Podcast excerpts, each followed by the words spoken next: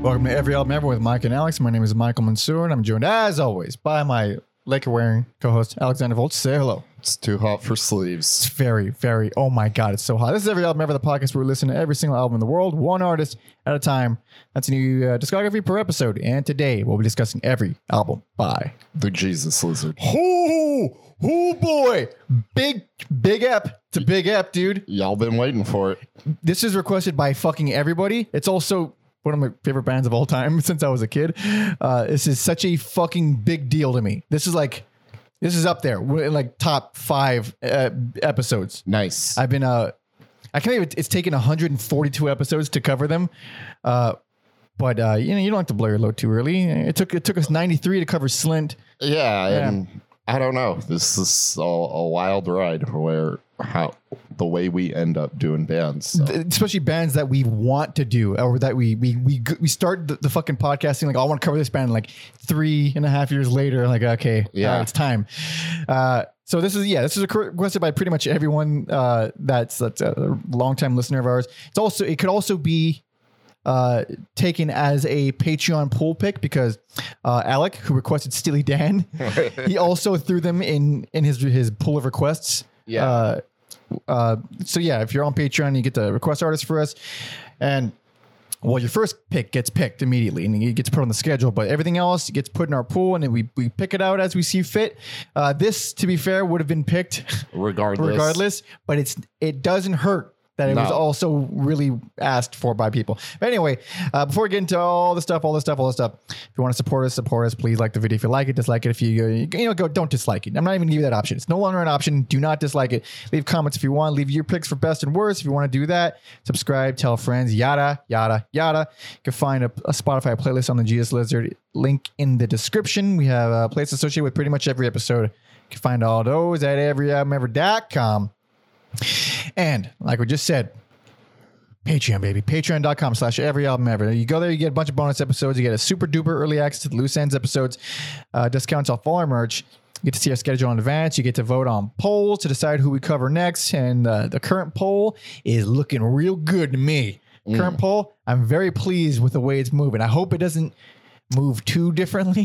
'cause I like where it's at right now. Front runner. I like the front runner, but we don't know. We don't know until everybody votes, and I don't even know when that is. A few weeks. I don't fucking know. Uh, and all yeah, if you're tier two, if you're bigger than Jesus, uh, then you can request artists for us. That is the only way we will cover artists that you request us. There's just too many for us to cover, and even these requests, these Patreon requests, are backed up months. So uh, if you want that, go there, please, and thank you. And uh, big big news, Alex. Big day today. What's that? Today is the day my fucking EP finally out after oh my god, it's been such a nightmare. it's finally out. Pander Monkey self-titled E- my EP, my solo project, yada, blah blah blah blah yada. I've been working on this fucking thing for it's like oh my god, it's just just annoying I, I know you've been you've been talking about it for a long time. hurdles, just little stupid hurdles. Having to wait on things that don't shouldn't take that long. Having to redo things because it did like just things didn't work out the, the right way. So I gotta uh oh. But either way, I'm proud of it. I think it's very good. It's out now. It's finally out now. Uh, you can find it on all the, all the places: Spotify, Apple Music, blah blah blah. You can there's a if you want to really be super duper cool, you can support me on Bandcamp. Uh, there's links to all that in the description. It's uh yeah, it's a labor of love. I've been making music my whole life, and uh, this is the first thing that I've made where I'm like, all right, I'm, all right, I'm proud of that. Okay, that's cool. That's cool. I had no, at, at least creatively, no nobody standing in my way, nobody. Uh, Shitting on me. uh, that's not true. But I, I didn't. Well, I did. Work, I did work with. I did shit on myself quite a bit, but it, uh, it was also like I. Uh, the most important thing was I was able to take my time with the writing of it. A lot of it was recorded as I was writing it. So if I didn't like something and it just nagged at me, I could just redo it. And it was nobody nobody was there to complain or nobody was there to be bothered by me taking extra time. It was a it was just I didn't stop until it felt right. And that's Nice. that's the whole EP. Nice. It's, uh, it's four songs, 23 minutes. It is uh beefy songs, but they're uh, they're not too crazy. Um, yeah, if you like post rock, if you like uh, noise rock, if you like uh, a ton of layers of, of instruments and violins and big giant guitars, and yeah, give it a shot. Give it a shot. Your Godspeeds. Your Godspeeds, yeah, a little more vocals than Godspeeds, a little less. Uh, there's some ambient stuff, but please give it a shot. Thank you, please, and thank you. Uh, I think that's it for that. Um, the Jesus Lizard. Yes, sir. Now, prior history with you. Uh, I like them, and I realized I know very little about them. And then I was like, oh boy, this is going to be one where Mike is doing a lot of the heavy lifting here. A, a little bit, at least. a lot of stuff is this kind of pepper. You know, I feel like they just kind of kept their their noses to the ground and you know we got our we got our history guy but uh but yeah for the most part just like david yow is a madman you know we uh, Was, is, will always uh, be. yeah He's the uh, fucking greatest. we covered scratch Acid. We did cover Scratch Acid, which I was insistent that we cover them before this because chronology. yep But uh, check out that episode, by the way. It's super fun. A fucking great band, also. And it's, yeah, ha- half of Scratch Acid, or rather, uh, never mind. That, that's not how math works. There was there was five people in Scratch Acid. No, four. No, right, it is half of Scratch Acid. I'm thinking there's two guitars for some reason. I'm an idiot. Half of Scratch Acid is also half of the Jesus Lizard.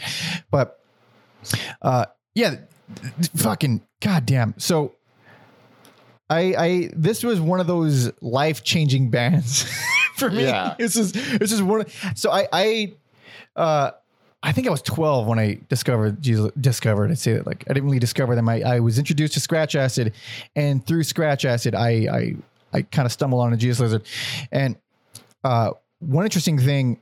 Our history guy Tom Osmond, by the way, if you follow our history dude Tom, uh, Tom Osmond Sounds on Facebook, Instagram, and Twitter.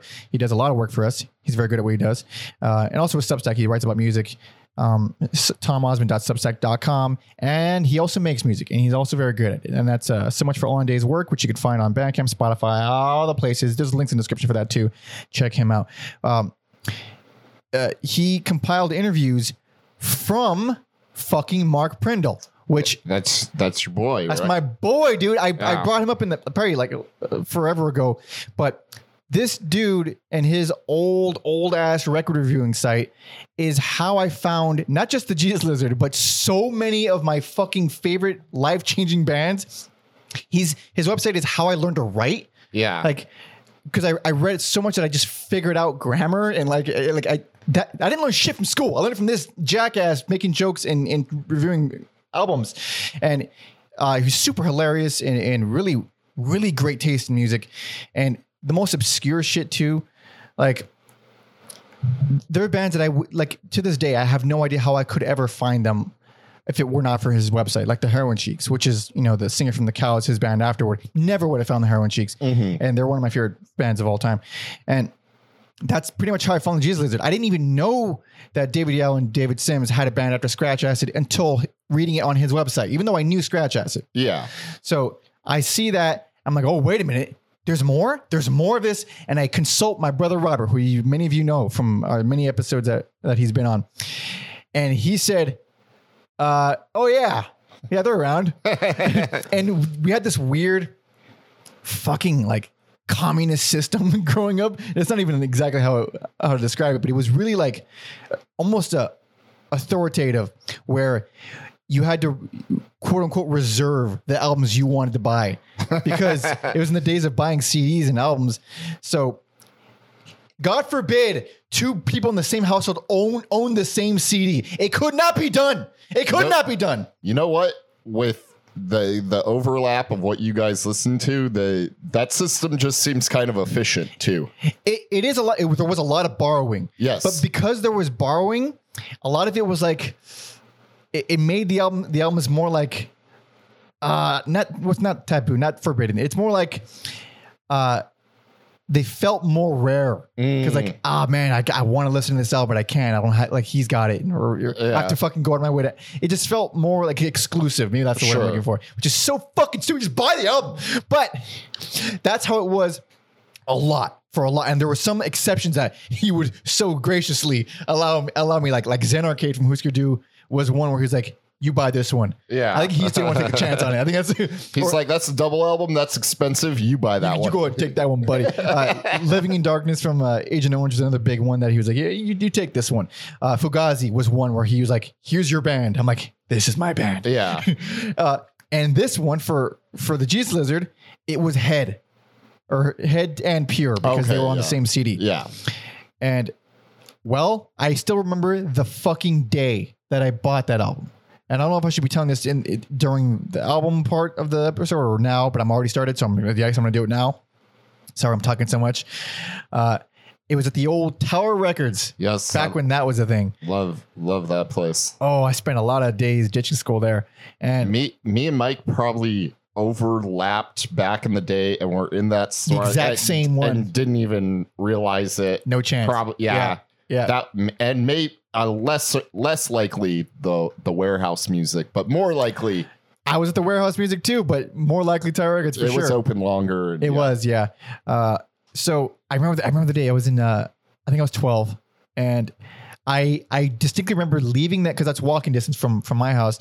I distinctly remember leaving the house saying, "I'm going to buy the Jesus Lizard record today." Like I am like I am going. I have a mission. I'm not going to browse. I'm going there for a fucking reason. directly. Directly. Yeah.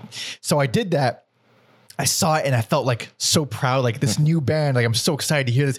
And I saw another kid from school there, and uh, he was a guy that I knew that was like a, you know, he was more of an acquaintance. He not he was like friends with people that I like. I again, he was just a dude, not my friend, but like we knew each other, and uh, especially at that age where everybody's kind of like you're you're either a friend or an enemy, and anybody in between is like I don't know how to feel around you.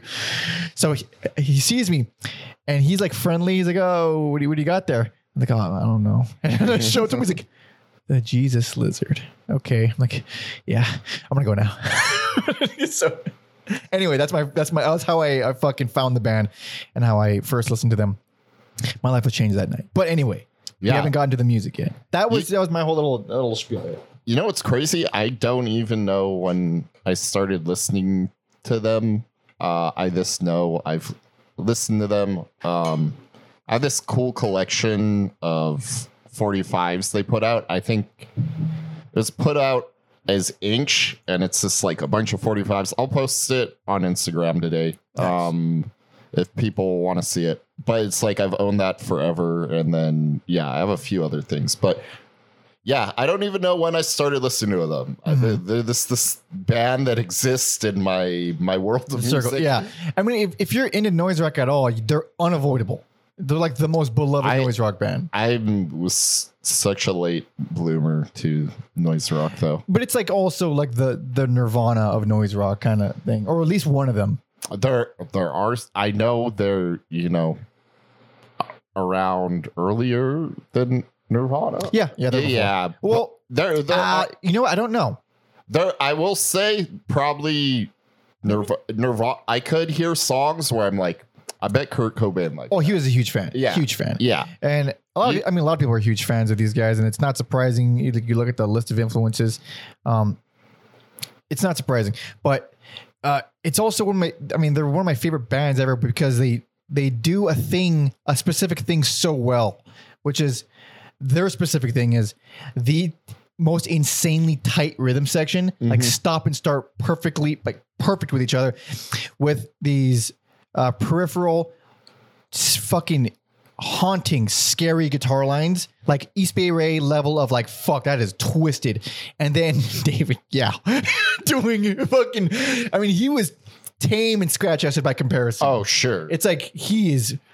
Oh my god, he's just spitting all over everything, and uh, it's it's remarkable. And he's his. You think something like that would be distracting, but because he's mixed so low for the most part, and it, it's I think Duane Denison, the guitarist, um, he he said it was like he considered his vocals like a saxophone, like a free Mhm. jazz kind of saxophone. Like, yeah, it would suck if everybody was doing that, but on top of it, it's It actually works. pretty cool. Yeah. yeah. Yeah, Another thing I realized this band does, and I didn't really think about it until this episode was like it'll just be this like brutal start stop stuff you're talking about. And then sometimes instead of haunting guitars, they're like kind of pretty. They get gorgeous out of nowhere. Every once in a while, it'll be the most beautiful thing you've ever heard. And it's uh, it's almost a tease. Yep. Because you're like, holy shit, what is this riff? And then it's like over and the song's over. Yep. and Yep. It's like you because that's why I, Duane Denison is one of the most underrated musicians I and would agree. I would agree with that. He's yes. unbelievable. Right now, he's in Tomahawk with Mike Patton and uh, Trevor Dunn of Bungle, and oh, I forget his name from Helmet, the drummer of Helmet. That's a Mhm. bummer. I forget his name. Um, I'll probably post it on the screen right now. You're probably looking at it if you're on YouTube. Yeah, I don't Um, want to repeat myself, but in previous episodes, I have talked about how the Guitar Center in Pasadena back in the day, those guys fucking loved the helmet drummer. So Oh, that's right. Yeah. Uh, I mean, he's good. He's good. He's fucking good, And Helmet's yeah. a cool band, so I, I get it. But uh, yeah, Duane Denison, like only a few moments in the in the Jesus Lizard's discography, he fu- fully shreds and goes like crazy with like, oh, I can actually play like Also- really well. also, I like Tomahawk, but nothing in Tomahawk is like gets me the way these riffs do. Yeah, they're different. You, you know, it's Duane. He has a certain way of doing things, but the Jesus riffs are so. I I've never heard anything like them. I've never had anything kind of move me the way they do. They're just so. There's no words for them. They're they're they're, they're they exist so that you don't have to explain them the, them with words. That's how fucking incredible they are. Yeah, I'm gonna try. To me, it's this the perfect blend of like sludge and noise. If you like those two genres, this is you know I don't even feel sludge from it. I feel I I do. Uh, there are moments for sure, but in terms of like what kind of emotion the his guitar lines emit, I don't really have a word for it. Sometimes it's melancholy, sometimes it's scary, sometimes it's pretty. So it's, it's it, and sometimes it's all those at once. It's like, oh my god, it's happening. It's just- It- it- yeah, it's definitely he's definitely one of those guitar players where you're like, why? Especially you know going back into like the early early 90s late 80s like why like what would inspire someone to write this riff Yeah. and it's just it's great it's incredible. It's uh, it's fucking amazing.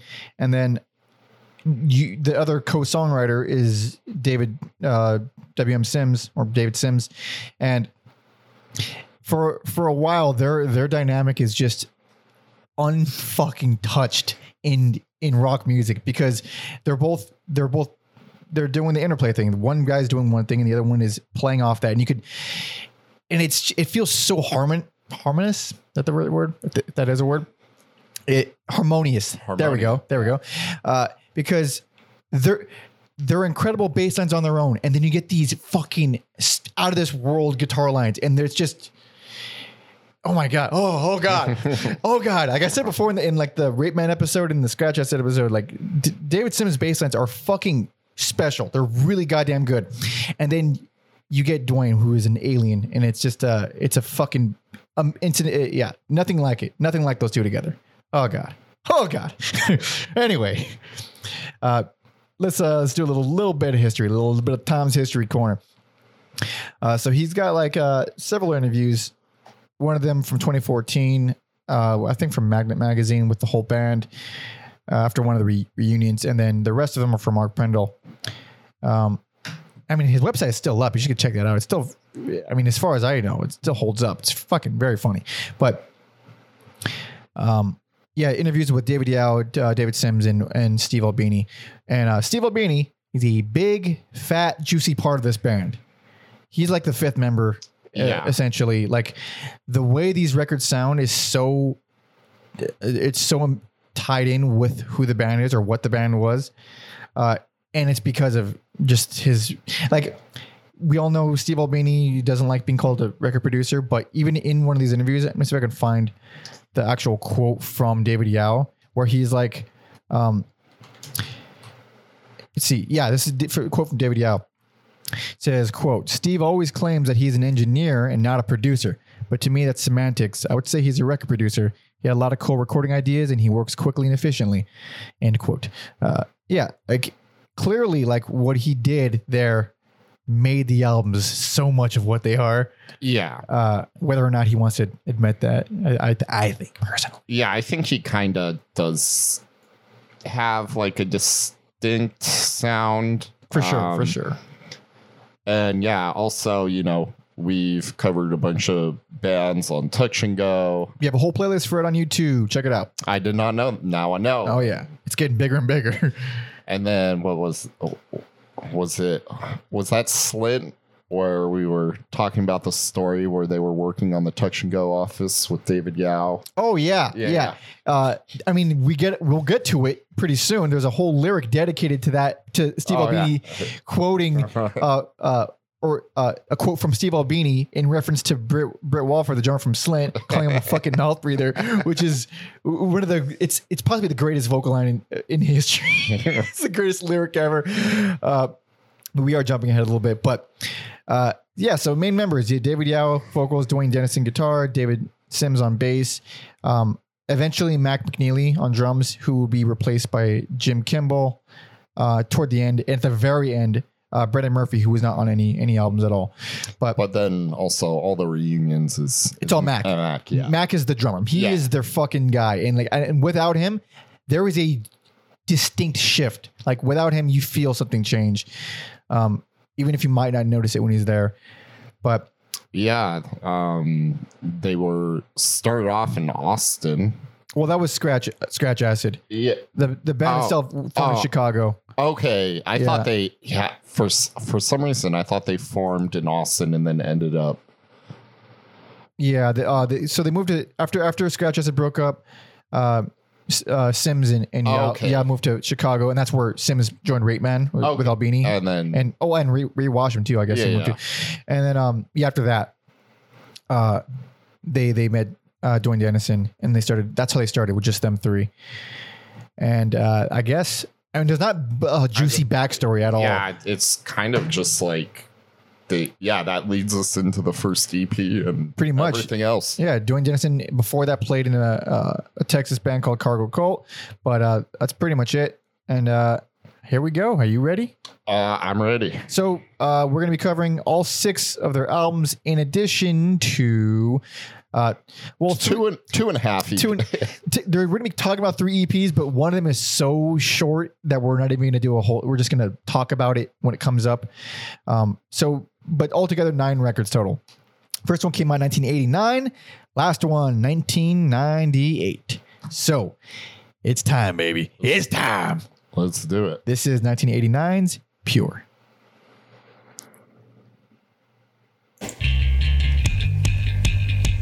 Oh, already so excited. Good ass, good ass song. Do you, now we covered The the Melvins, Melvins and they covered it, and I said on that episode, you have to hear the original.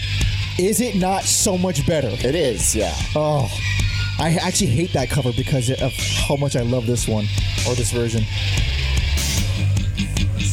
Um, give it one more. One more. Yeah. That's uh, David Sims on vocals. The only time Yow doesn't sing.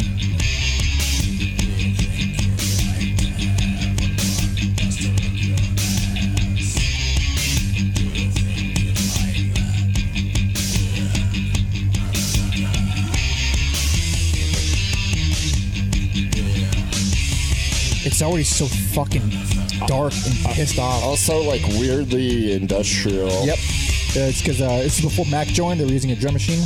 Okay, that Yeah. would yeah, that would explain it. Yeah. This whole EP is a drum machine, uh, a la Big Black. Listen to that episode, by the way. Oh, god damn it. I love this.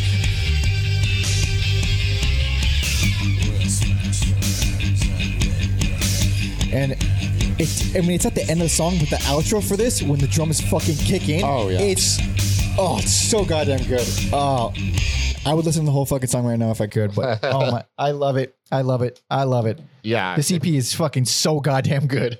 all thriller, no filler. Yep. On this one, pretty efficient.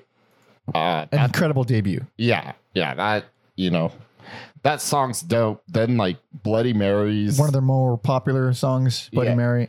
uh, that one feels like a little, little more faster. Yeah, that sorry, go ahead. there's some like weird math rock stuff throwing it. They do that a lot, by They the way. They, They get do. so they Yeah. get fucking really complicated in, in ways that it's not like a fully masked way like Soundgarden does, where you don't realize they're playing in 12-8 or whatever. Yeah, You can still tell it's an odd time signature, but it doesn't feel as crazy as what they're actually doing. Yeah, it, kind of similar to the Melvins to Yeah. me because the Melvins are also very good at Yeah. doing that. But um, yeah, and then like I didn't know that it was a fucking of. It makes sense now that it's drum machine. Yeah. I'm listening to Rabid Pigs. Oh yeah. I, I think, yeah, I figured there was like overdubs or something, Yeah. but dude so every song is fucking crazy and awesome in its own way. Bloody mary is like one of the it- it's it sh- it, immediately shows off what duane does Mhm. uh, guitar wise these really um arpeggiated uh kind of eerie riffs eerie arpeggiated riffs. And but like a lot of finger plucking stuff. He's like clearly a Texas dude. He he does there's a lot of Texas sounding stuff, especially as the albums go on, um, or southern kind of sounding stuff. And he just slide a lot, and he's like he's just fucking all around really good. But and so Bloody Mary is like the first showcase of that. Rabid Pigs is my favorite song on, on the EP. Maybe I mean between that or Blockbuster.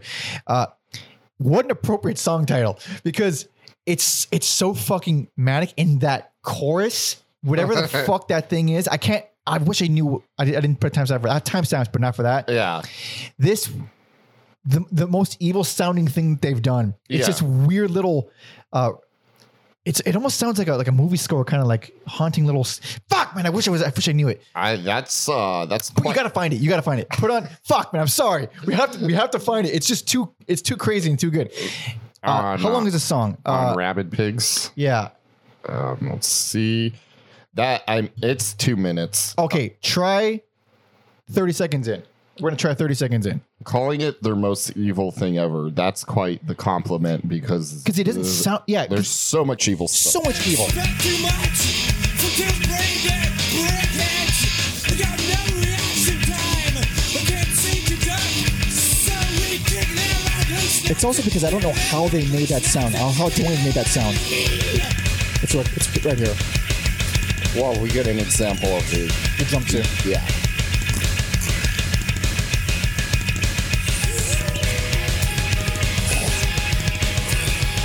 Oh, It was a very cool. so fucking cool. And then it's done. It's back. God damn. Like that sound. I chased that fucking sound, dude. You like just can't can't get it. can't get, it's just what is that? You- you- Elusive. I- oh, it's so be- fucking beautiful and uh, and scary. Uh, and then yeah, Starlight is like another continuation of of Rabid Pigs. That kind of that same kind of style, really herky jerky, frantic, fast. And then the closer, Happy Bunny goes fluff fluff along. psychotic, so fucking psychotic. It's just the ugliest thing ever made. Yeah, I thought it was gonna be pure noise, but uh, it it turns into a song. it turns into a song, a, Yeah. a, a strange and minimal kind of song, and, and the drums are so industrial. Yeah. Like they just put the drum machine on max, whatever that means, and it just that's what it's doing. And uh, and the outro is is so creepy. It's Mhm. chilling, dude. I fucking love that outro. Uh, yeah, this was uh, I mean, still one of my favorite records ever, but this was tacked on at the end of the the head, the the first album CD version. So I mean, hearing hearing this at the end, I was like, this is so different. Oh my god, what is it? It's so fucking. yeah. I kind of liked it more than like at the time. I liked. I think I liked it more than the album. I mean, it's to me their best EP. Oh, by far, by Yeah, far, yeah. easily. Yeah, it's, there's no there's no contest. Like the like the other EPs, we can almost skip those. This one is essential. Like this Yeah, is such an important EP for the band. Uh, even even though again it, it sounds nothing like the rest. It's the darkest. It's the most evil and cold. I don't. It still feels like. I don't know. It still feels like the Jesus Lizard to me. It does. Yeah. But I, I does always struck me as, as way colder and darker, especially the production. It's not nearly as, as crisp.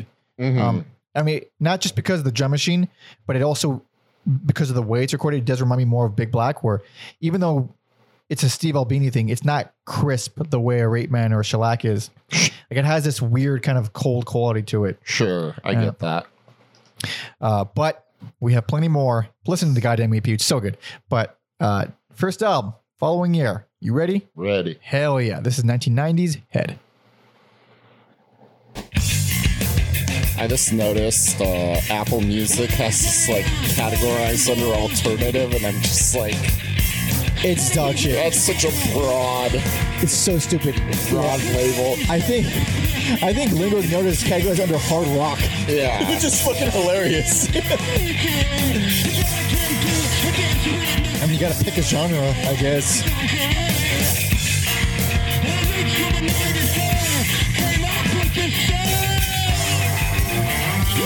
Oh man, yeah. Like, why would you play this guitar riff with what we just heard? earlier?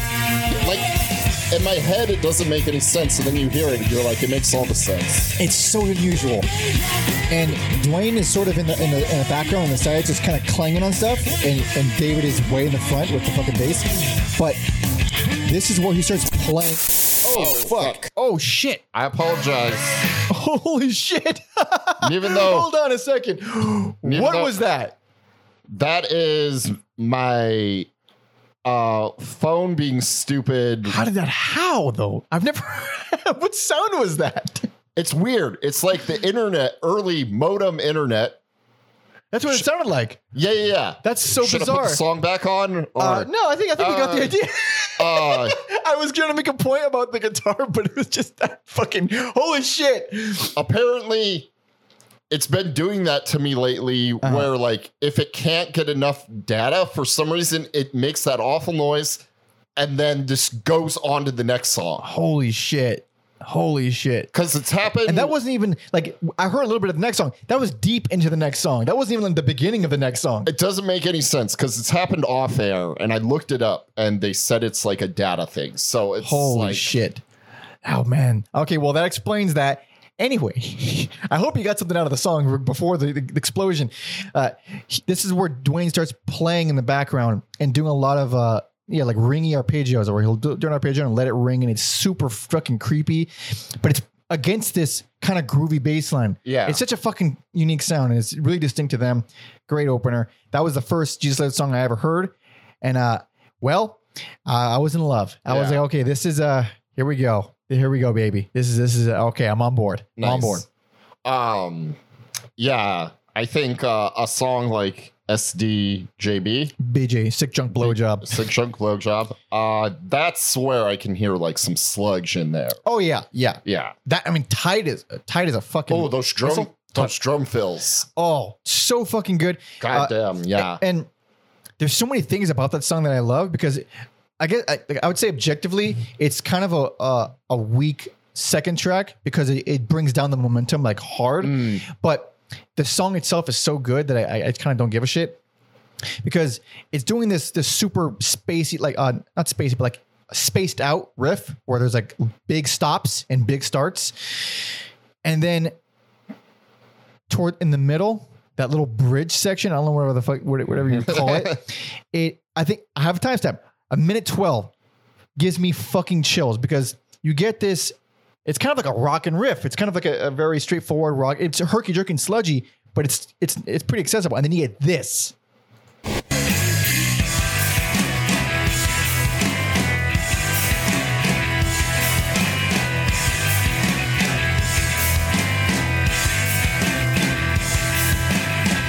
Oh, god damn, it's too good. That is like the more like melodic side Yep. that you're talking about. Yep. That that shit is that's what and that's the stuff that you can never call. Like you hear a song and you hear you hear what they're doing, like you never guess that something that crazy and beautiful is gonna come out of nowhere. Yeah. And yeah, that's like I said, I don't know why I never like pieced. Maybe because I, you know, would listen to an album at a time like a normal person. Probably. and yeah, I just like never like I had that epiphany doing this episode. So uh other things, uh, I think well the song My Own Urine is the thing that changed me. That's when I was in that's Really? hearing that song as a kid, I was like, things are different now. Like this is I thought that was one of the weaker ones. You're out of your mind. I love I love that song so much. Uh, it's not as like unpredictable as, as a lot of the other songs on there because some of these songs you have no idea where they're going to end up. That one you kind of get feel for it from the beginning. It kind of revolves around the same riff. Uh, there are a few moments that kind of that, that that are get that get weird, but overall, it's it's mainly the it's that one riff. I just happen to fucking adore that one riff so Yeah. much, uh, and the dy- dynamics there are so fucking cool because the the verses are just bass and the quietest drums and David Just uh, yeah. Uh, did someone leave a comment on one of our videos that said like uh, David Yow sounds like a homeless person screaming at you in a parking lot or something? it's not it's not far off. Uh, yeah, and uh, he it's he has range of different maniac. Oh yeah, Like- he's got such a great. st- I think he called it. He referred himself as a vocal stylist, not really a singer. Like that's perfect. That's beautiful. Uh, I think on a wiki saw that someone compared his vocals. He said that his his vocals sound like someone uh being somewhat like a hostage screaming through duct tape covering their mouth. Yeah, that's accurate. It's pretty fucking accurate. Yeah. It's, it's as dark as some of his lyrics too. Uh, and uh, so we, we put on that little section from uh, uh, Sick Junk Blowjob. If you had lips is another one, and I have another timestamp, baby. Okay. Because this this song is like jazzy. It's like It is, yeah. it's happy. It's it's it's a little weird, but it's happy and jazzy. And then at a minute 57, I think it's one of the most beautiful things they've ever done. Completely Um, blindsided by this riff. There are others, never like like real jazz, but there are like a number of songs that made me That feel jazzy. Yeah, yeah. Yes.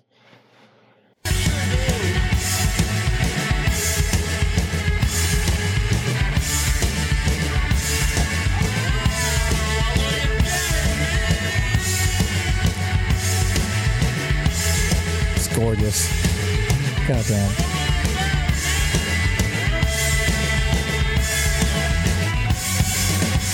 damn. Back to chaos. I love this this transition. It's such a good transition. And then back to the main riff. Again, super tight. So tight. Unbelievably t- and you'd expect a band like this to be messy and sloppy because of the nature of it and David Yow, but they are not messy. They are so tight. Yeah, that's a. I feel like that's like a, a misconception with uh, noise rock or even even heavy groups or punk groups is like, and there are there are messy bands For sure. A lot of a lot of bands are just on it on time. It's uh, a bit of a sidetrack, but uh, yeah, I think like Marky Ramone's like one of the greatest drummers ever. Dude, yeah. Just for that reason, it, being yeah like you don't lose any any i don't think you lose any any rawness by being really proficient and really like really snappy and really tight. Uh i think you, you, you- like again it's like you learn how to do it right and then you can break all the rules later. So you can be tight and then have it messy in areas to like the, this is a, just a perfect example of that it still has messiness but you the got you, instrumentation the rhythm section is on it you got to have a like a home base to come back to, Oh, so yeah. so to speak. There's so many other great songs on this album. Uh, there's a few other interesting moments, like uh, the song Seven versus Eight, which it's like one of the more southern sounding songs. Fucking angry, powerful, love it. Uh, I believe the the title of the song is because the guitar line is in seven and the drums are in eight, and they're playing at the same time. That's just called Seven versus Eight. There's also, I'm gonna look this up. There's also a is it? I think a, there's a Queens of the Stone Age song that has a similar. Uh, Oh, were there overlapping time signatures? um, Another example of, of that is we covered Fear way back in the day. They did that with uh, We Destroy the Family. We Destroy the Family.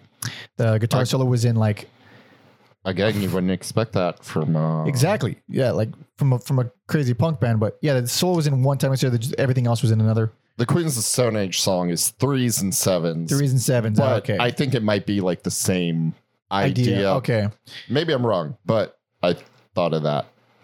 uh, was it uh, Pastoral? Is like the ballad of the album. Uh, that song it, it really gives me like Sonic Youth vibes. Uh, parts of it anyway. Uh, absolutely beautiful, and, th- and that's like shit like that. Like those guitar lines in that song, that's why Duane is one of the most underrated guitarists ever. It's And- just crazy. And then uh yeah, he got some uh rockabilly or psychobilly, if you will. But uh this I'm like, yeah, the term psychobilly seems crazy because like this is real psycho. This, shit. yeah, well, thankfully, it doesn't have any of that rockabilly bullshit in it, Yeah, though. uh, sorry, but I fucking hate but it. it is very like, you know, It's very twangy. It's Yeah, very yeah. twangy and plucky. He's from the south. He plays like that, and he's fucking really good at it. And like that's the thing. Like the same way Brent from Mastodon does like chicken picking and stuff. Like that stuff is so cool. Yeah. like taking stuff from everywhere, taking stuff from countries, know, throwing it in there, making it a little bit psycho. Uh, psycho. It, it it does wonders. it's also it's also crazy like a uh, a song like Killer McCain. Uh, McCon? Yeah. McCon. Um like it's weird. I'm like, this is like a heavier birthday party. Yeah. And they're like spiritually every bit as insane, but again, going back to like they're very tight in Yeah. a way the birthday party wasn't. Oh yeah, way tighter, so much tighter. And one reason is because they only got one guitar player, and also that guitar player is very good. Not that Yeah. Mick Harvey's amazing. Rowland S. Howard is the guy I have problems with. I love rolling us. he's down. cool, but he's he's like Mick Harvey's one of like the greatest. He's one of the greatest of all time. Um, not just guitar players, but like arrangers and, and songwriters and Mhm. stuff. But uh, Killer McCon, yeah, fucking crazy, heavy closer. Like so, there's a thousand changes in that song, and, and and it's unbelievably tight the whole way through. Uh, good thing is hilarious. You can actually understand the lyrics in that song, they're fucking ridiculous. They're so funny. not yeah not too many uh no not like like vocals that are very clear so that's Yeah, uh, most of it is just not fully distorted, but him just swallowing the mic, which is what he does. Uh, grumbling, whispering, screaming. Uh, it's just wonderful. Uh, Tight Shiny is the only uh, instrumental. It's fun. Yada yada. But by the way, like this album is 27 fucking minutes, and like it's, I, I didn't realize it was that short. But it, I mean, it goes by that fast. There's not a single dull moment. It's fucking paced like a motherfucker. Uh, yeah for me these like none of these albums were long it's this the how dense it is Yeah. musically and like this is going on and that is going on Yeah. and like it's tiring in a different way in a different way, but also with like the earlier albums and albums like this, where there's so many, like there's no one particular uh, thing that they're doing yet. It's like there's not a, a, a at this point there's not a Jesus Lizard template song yet. It's not like oh okay this sounds like what they usually do. Everything is so like well what the hell is gonna happen next? Like Yeah. everything is so different from each other. This is such a weirdly diverse album. Uh, that it makes the 27 minutes go by even faster. Which is it- this, yeah, this is a this is fucking great. Uh, but we still have plenty more. yes And now we're on to a big one, folks. Oh boy, swear if this song explodes i'm gonna this song. i'm gonna beat up my cell phone If the here, here's what we're gonna do. I'm gonna do a, a uh, I'm gonna do a very cut and dry intro for this, okay so that if it does, All right. I can. We're gonna go back. We're gonna We'll fucking redo it. We're gonna redo it. all right All right. Uh, all right So this is 1991's Goat. Turn that bitch up. we're at we're at capacity now It's a, it's mastered very low, very quietly. and this is the re- the remaster I know. well that's good though Yeah. 'cause- This is how you fucking open an album. God damn. and this like even though i've heard this album before like you already know it's different Yep. It, you know it's them, but you know it's not the same. something else is stewing Yep. There's so much power. Oh why would you play that why Yes. Why would you play that? Fucking sounding album. It was my favorite produced album I think of all time. It's like this, In Utero, and, and Spiderland. Oh yeah all time favorites. Holy trinity of albini Yeah. Well, Albini didn't do Spiderland, oh but, sorry yeah but it sounds like he did.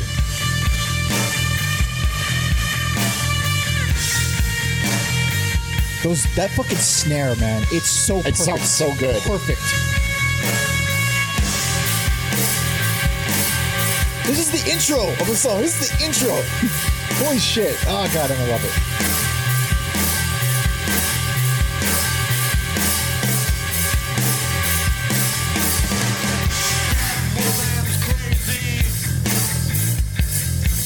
And yeah, like that that like unhinged riff, like we've only got it once so far. Yep. And Oh goddamn.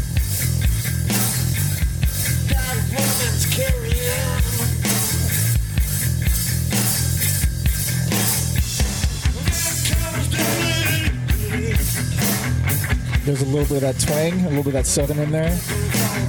But it feels so much more fucking angry.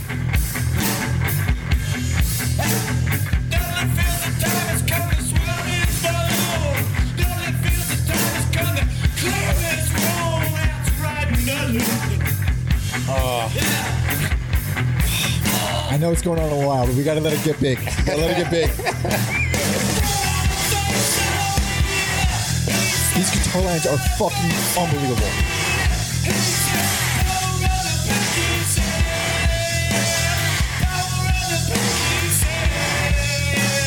All right. Oh. And then it goes back to the main riff. I sh- you know what? I'm leaving it. I'm leaving it. I'm leaving it. all right. yes. Okay. All right. Best personal favorite. Obviously. Uh, yeah, yeah, I'm gonna, yeah, I'm also gonna be boring and give this best. it- this is uh, one of the greatest pieces of art in the world. I think this is one of the greatest albums ever made. This is one of my favorite albums of all time. This is I, I it's rare I've I listen I've hear an album so perfect. This is a perfect fucking album. I adore it. Every top to bottom. Pretty, pretty, pretty flawless album. Uh, Yeah. they don't really have a lot to complain about here. Uh, you know, like we said, it not just that song, but the whole album sounds immaculate. Not, there's not a missed second on this entire thing. It's insane how consistent. I feel like it's been a while since we've covered a band where like the drums sound real fucking good. there is no album that sounds better on drums than this one. I- I feel like because th- this was a fucking game changer. Like so, I I heard this. I think when I was 13, uh, I heard this the same year as Spiderland. I had two of the most life changing albums in the same year, and two like two highs that I've I've been chasing my whole life. Really, like and and like I said, those are two of my favorite sounding albums ever. But this one, it was so different because like aside from In Utero, nothing else sounded this live. Nothing else sounded this close to you in the room. Like blasting this is one of the most satisfying experiences for an album ever. It just feels so real. Yes, very, very warm in the room. Um, It's also like a I've always used this album as a template of like what I want every album to sound like and what I want my music to sound like. But it it it, it can't because it's so specific to this band and this this type of setup, maybe more accurately, because what the band is is powerful ass drums, a powerful ass bass, a singer who shouldn't be overpowering anything. He should be in the background and a guitar that should be you should know it's there, but it is not the re- not the thing you're paying attention to. Yeah. and that is exactly how it's produced. It is Yeah. exactly what the band is. It's just it's like a it's like um how I felt about Double Nickels on the Dime with Minutemen. Yeah. Where that production is so perfect for that band. Everything is so snappy and small and tight, and you hear every every member uh, equally because that's what the band is. Yeah. So that's what this re- recording is for this band. yeah, maybe it doesn't work for for other bands. Exactly. Um, and then yeah, it's just like they really didn't have to follow up with an amazing song after that opener. And They then- didn't have a choice, baby. Yeah, and then fucking mouth breather is just like more, more like just like, dude, these I don't know, these riffs are just They're incredible. Yeah. They're incredible riffs. Like, eh, like even in their career, I don't think they come anywhere near how I'm- un- unbelievable these riffs I'm are. glad you said it. I almost did. It's like this was like a, a, a moment where It's all of a sudden lightning in a bottle. everything Duane did was like, well, here's this really disturbing thing you've never heard before. Yeah. And then Sims is like, all right, well, here's a groovy, funky ass bass line that fits perfectly, that feels perfectly. And maybe not funky. Funky is not the right word at all. It's more, it's way le- not funky. But Mouth Breather uh, is he's a high speed, high energy, loud, giant. Whereas the the, the opener, as you heard, is more mid pace, heavy and slow. Uh, this the pacing of this album is so perfect that I often hear this kind of template repeated in other albums that I also love. It's a it's this type of this type of sequencing. So you get the the mid pace, heavy, slower opener, high speed, high energy, crazy follow up. Uh, third track, maybe not as crazy as the second track, but still keeping up the energy. Fourth track takes down the energy a little bit. Uh, maybe not to the level of the opener, but takes it down. Fifth one brings the energy back up. It, it has this this this pacing to it that is really flawless. Yeah. Yeah. Um I will say Nub I like a lot because you can sure you can listen to anything in the car, but I have a very specific feeling about what I think like driving music is. That's a good driving song. Oh yeah, Yeah. That fucking slide. I think it's the only slide guitar on the album. I think. Yeah, there's just Yeah. something about it where like I hear it and I just think cars. Like, Oh yeah. Oh yeah. That slide is. It's so fucking good, and and so like the, the main riff sets up this whole slide thing, and it's fucking it rips, dude. It's fucking it's heavy. It feels great, and then the chorus comes in, and it goes bitter as fuck. Yeah. Like again, it every every song takes a shift. It takes a turn in a way where. Again, you don't see it from from the setup. You, you think it's going to be what type of song, and then all of a sudden you're feeling something else in the middle of it. It's, ah. it's never like jarring though. No, it fe- I mean, it's jarring music, of course. it's jarring it- music, and this, of course, this album going to be for everybody. Yeah. but but it always feels so constructed. and like natural, like oh, that's where it's supposed to go. If it always feels like I can't believe I didn't see that coming. It always feels Yeah. like damn, that's a gr- that's gr- like, what a great choice. I didn't think that was going to happen. Yeah. it always it never feels like well, you do get a lot of bands where it's like oh that you can throw something completely unexpected and it feels like oh wow I never would have that's mm. that's that's that's crazy, but this feels natural but unexpected. Mm-hmm. And I, I can't say that about the rest of their albums. I can't say that about many albums ever. It's just with these songs. Uh, Seasick sounds exactly like the title. Yes, very like uh like I thought of like the song Boris a little bit there. Um Ugly as fuck. It sounds sounds nauseous. yeah, Yeah. You, you can throw up to that song. Absolutely. I'm sure plenty have. and then yeah, like yeah, you're like, oh, are they out of riffs? And then Monkey Trick comes on and you're Dude. So there's if you if I said this with a you, you didn't agree on, our sound episode, but I felt like No. that with um with the, the third album where it's like if you if if by the by track five I still love the album, I'm yours. Yeah. I'm yours. Track track five is Monkey Trick, which is one of the greatest songs ever written. It's just it's good it's good ass it's song. too fucking good. So, there, there's so many things about about that song that are that are really brilliant. I'll start with one. One is the haunting, almost scary and beautiful guitar line in the verse that comes that comes on like halfway through the verse. Uh, because the first half of the verse is jagged and uh, and kind of uh, like kind of paranoid, and then he throws this creepy, gorgeous guitar line in there, and it changes how it feels completely. That's the first brilliant thing. The other brilliant thing is the fucking James Bond sounding part.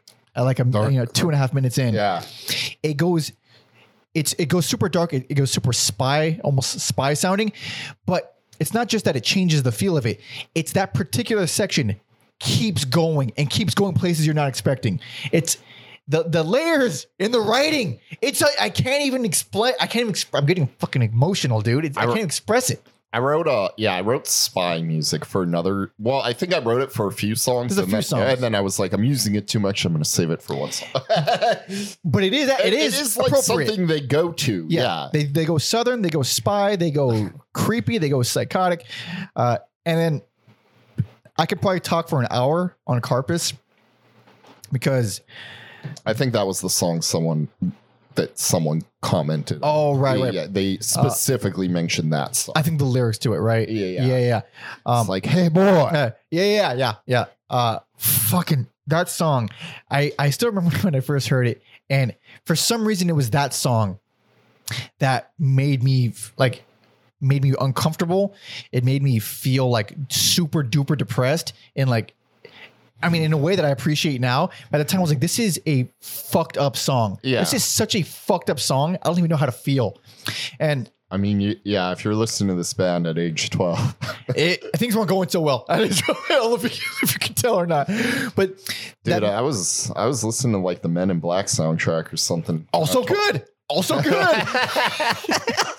but, but but that song, uh, that main riff is, is just such a a thing that I've never encountered sounding anything remotely like that. Mhm. And uh, it was I was in um, I was in high school. Like it was many years later.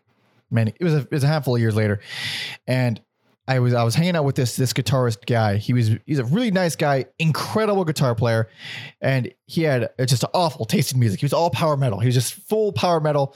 Uh, we we bonded with like some death metal and some thrash, but Mhm. uh, I listened to all this shit, you know, for years before that, but no one knew that I that I was into this stuff because everybody was into metal or punk or whatever, and nobody talked about the crazy shit. And I sure as shit wasn't gonna like throw on Jesus Lizard. And then I get, I think one day he inquired like, "What are you?" What are you listening to? That's like because I think he was commenting on something that I wrote, and that was it was kind of weird. Yeah. And it's like, well, like, how did you write something like this? And I'm like, you want to know why I write something like this? You know what I, what I grew up with? And I think I put on Carpus, and he said, "I'm scared." Oh wow. like, which is the funniest fucking response. yeah, it's always funny when uh metalheads expose themselves Yeah. as wieners. Yeah, Um, it's fucking wild. Yeah, uh, my friend who was like in this, he was like pretty unapologetic about listening to stuff like this, and uh, I don't think he got many people on board. I think I was like one of the people he was like trying to convert, but I Mhm. just I mentally wasn't there yet. It's not for everyone, and I, I have forced this album upon a I- lot of people. But then again, he had the much like you, he had like the older brother who was like Oh. into music, so he had that that leg up. it's a it's a head start. Uh, it makes things weird during high school for sure because you're already I don't want to say advanced, but you've already like you know the stuff. You've stuff. that- heard everything that people are just experiencing Yeah. for the first so, time. so there's a disconnect, and, and it's not cool. I'll tell you right now, it's not fucking cool because you don't have any not. friends. I will. I will say, uh, there was a generic punk rock guy at our school. We just called him Punk Rock Adam. and one day, like, someone was like, "Well, who do you like?" Who do you like think is the most punk rock? And he was like, he's like, Art is the the guy who's Uh-huh. like all about noise rock. Um, So like even that guy like knew that you know he was a li- way more advanced Yeah. than like I don't want to. versed, Yeah, yeah, yeah, yeah, say that. Uh, yeah, it's So so. I always thought that was funny that like he was very unapologetic about bands like this and the, It's- yeah. and then yeah the the punk rock kid who's listening to like fucking the exploited was like no not me that that guy that's a level of humility you don't find very often. yeah and especially people that for- age. yeah for ki- it's pretty wild yeah That is wild. Holy shit. Uh, so yeah, this was like a this this album uh, without question changed my life. Changed it. It made everything seem different musically, and. And I can I can go with every fucking song here. Like like Southmouth is the first moment in the album, which is track seven. It's a thirty minute album, only nine tracks. It- It's That's it's the, the, first time it's kind of fun. it's the it's the first moment of levity you get in the entire fucking. It's the first time you're like, oh, okay, I can breathe for a second. Yeah. Jesus Christ! And even then, it still has um, fucking uh, that that chorus is so fucking super fucking cool. Mm-hmm. Uh, and then Lady Shoes is is kind of a continue continuation of Southmouth a little bit. It sounds like something off of Head. Mm-hmm. Uh, but then that bridge thing, which is one, it's like the prettiest moment on the whole album. It's like the most legitimately like, uplifting, hopeful, beautiful moment. And it's again, it's over immediately in the new. Yeah. Uh, and then now I got to talk for a, a, a solid 20 minutes on the closer, This guy. Rodeo and Joliet, which, uh, I mean, I've heard uh, different stories, but I, I'm I'm sure I'm pretty sure it's about the prison in, in Illinois, uh, which famously held Gacy and uh, what's his name, uh, Babyface something, the mobster guy. Oh yeah, they all they all have The guy- names like that. Yeah, the guy who killed MLK. Like they're all at this one prison, at Joliet prison. Yeah. Um, and this fucking song, like it's one of the greatest closes of all time. And the main riff doesn't even come in until a minute and a half because the intro is such a fucking epic. It's like it's like a whole. The intro is basically a song in itself. They yeah, they know how to build songs. It's incredible. It's incredible. It's one of the most memorable intros ever written. And then the main line is fucking amazing. And then the main riff is fucking amazing. Uh, oh god, I, I just- so much love I have for for this album and these songs. I'm I'm gonna pull a mic move here and say I wish the bonus tracks weren't on here. Uh, oh, I, I didn't listen to the bonus tracks. Yeah, Or maybe I maybe I just don't. forgot. Yeah, this. I mean, it's it's a they're bonus tracks. I don't like count it as part of the album, but like the second Oh right. the second they come Yeah. on, you know that's not like part of the album. yeah, who's the stranger? Yeah. Uh, And usually I am all for more bang for your buck. Yeah. And I think it's great, you know, these songs are released, but it does kind it is kind of disruptive. for sure. Yeah, I, I remember what you're talking about now. The songs are a Sunday You Need Love pop song, and then like a, a, And then the a live handful, stuff. handful of live songs. Uh, yeah, unnecessary, unnecessary because the album is such a perfect thing. It's a Yeah. perfect living thing. It's like a it's like a little baby. It's a little baby, and I'm I'm now in a rage. Look at some of these reviews. It's getting good stuff, but like. A six out of ten from Spin. I hope they're dead and dying, and their families are dead too. That's not true. I don't families, but I wish they died. Also, what is Rolling Stone? Dog album- shit. Like you made an album god, you could retroactively give it Yeah. a better Like you, you can fix this clearly glaring mistake. It's this is one of the most beloved noise rock albums ever. It is. It should be one of the most beloved albums ever. Uh, it's, it's truly flawless. And uh, I skipped it a little bit at the top, but uh, the album covers are are very cool too because there's some uniformity to them. a little bit in the first handful. There's some uniformity with the, with the logo, um, but Pure and Goat were designed by uh, David Sims, and those are my two favorites. Of course, they Yeah. both have naked women on them, which is a, which is a coincidence. I swear to God. I think aesthetically and like vibe wise, it's a very interesting thing because it's a it's a what you're if you're on YouTube, you can obviously see it right now, but. It's a topless woman who looks like she's on fire. It looks like a fire woman, but it's a projection of nails on her body. So you can't even really tell that she's naked. You know what I thought it was? I thought it was like spaghetti or pasta. It does look also look like spaghetti. Yeah. It could also be spaghetti. uh, the pure cover, I think, is one of the fucking coolest covers ever. It's just a, it's a, I don't know where it's taken from, but it's a, it's a, it's almost kind of creepy, That lady is in a yeah creepy, creepy pose. creepy pose. Yeah. Um, but the rest of the covers were designed by by David Yow or put together by them. Uh, some of the the the paintings, one of which that we're going to talk about um, next, uh, was done by uh, an old family friend. But um, yeah, this is uh this is if if you haven't got the message already, and if you haven't heard this album, you got to. And you, you might not love it the way we do, or the way a lot of people do. I think, yeah, I had the right, you know, revving up to this. I, you know, was a fan of Neurosis and the Melvins Yeah. and all that stuff. And It takes some some priming. Is that the right word? yeah, yeah, yeah, Because I, I I had scratch acid, I had Big Black, I had other stuff. yeah. To, even those are kind of, but but to get to them, I also had I had Black Flag, and so I had stuff to get yeah. to them. I, I it was a long process, but I guess this just hit at the perfect time. So if you're already into that kind of stuff, and I imagine the if you are, you heavier, already weirder stuff. Yeah. Yeah, if, and if you are, you probably already know this album. But if not, oh my goodness, yeah, I, I put this on in front of people that aren't, and it is like they're not even paying attention. It's like nothing to them. I, I mean, we bought up Helmet. I would even say, like, if you're a fan of a, a band like Helmet, like this, because the drumming is so fucking good too, that, like, yeah, fucking check it out if you're a fan of hard, heavy stuff. or the creepiest guitar lines you'll ever hear, aside from Dead Kennedys, even creepier than that. Yes. Even creepier than that. Holy shit. Uh, but yeah, my best personal favorite, Alex's best, and uh, one of the greatest albums ever. All right, time to move on. We spent about 30 minutes on that one album, but I, I knew that would happen. It's why we do this fucking podcast. Uh, but a follow up. Here we go. You ready? yes, I'm ready. Hell yeah. This is 1992's Liar. Oh, I have it at full volume. Oh, yeah. so. Oh yeah, this is, yeah, you're good, you're good. Oh, coming in real hot, way different.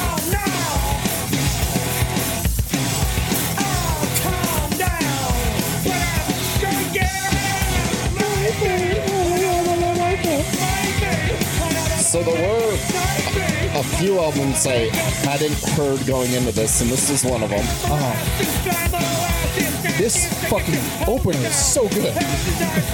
yeah, I'm gonna let the song play.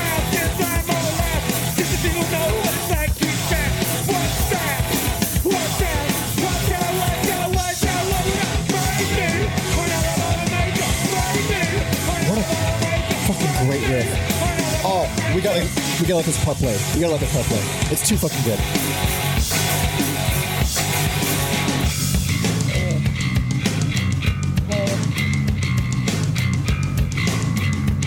Already such a good bass line. Goddamn. Fuck yes.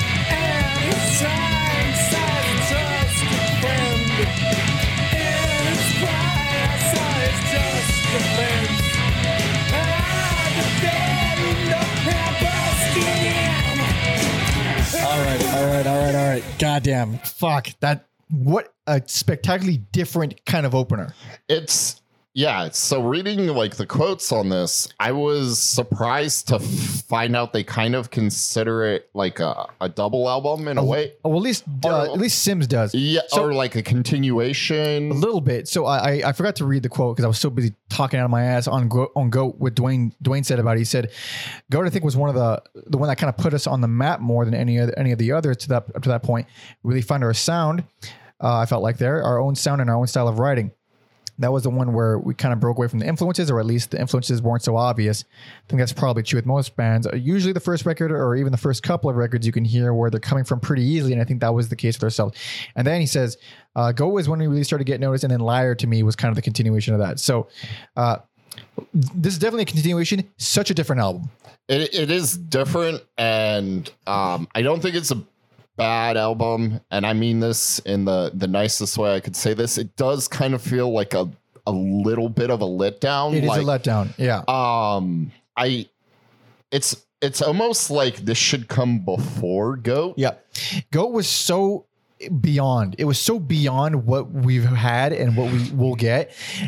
And following that album with anything is, is going to be a letdown. This is honestly, I think, the best case scenario for a follow up. Like just compared to like that is, I mean, it's yeah, too got- good. Yeah, I mean, you got Boilermaker and Gladiator Back to back, uh, killer. right out the gate. Just Gladiator is fucking amazing. What a, it's such a simple yet powerful riff. they, yeah, those and those two songs may not be f- fancy like the other ones, and I'm using that term loosely. Um, Yeah. but the brutality is still very much there. Absolutely, and that's that's a that's basically what the album is. The, this, this album is brutal, fast, high energy. It is not the the, the slow, creepy, uh, disturbing nature of of what we had in Goat, and it's not even not even like the, what we had on Head, which was way more intricate and and like stop and starty and and uh, kind of schizophrenic, where you don't know what's going to happen next. This is very much you know what's going to happen next for the, for at least most of the songs, and it's all very aggressive. They do start kind of diving into some more spacey elements here, though. I feel like, Like where? um, like I would say, slave ship. okay. Oh yeah, yeah, yeah, yeah, for sure. That's some serious twang on that song. Oh yeah, like kind of just like very sludgy. riffs where you just stew in the the few riffs that are there, and Yeah, they'll, they'll hammer on one riff for a while. That's the sludginess coming through, which I, I now I'm seeing your point. That song to me is literally like a sludgy Southern Spy song, yeah, using all of them, using all three things. there we go.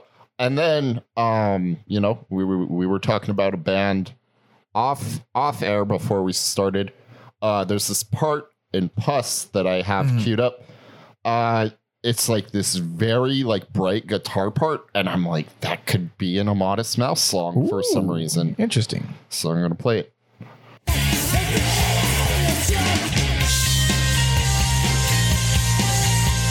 It's so happy. It's Pretty happy. that is not what we usually get from these guys. I love it though. It's great. It's very cool.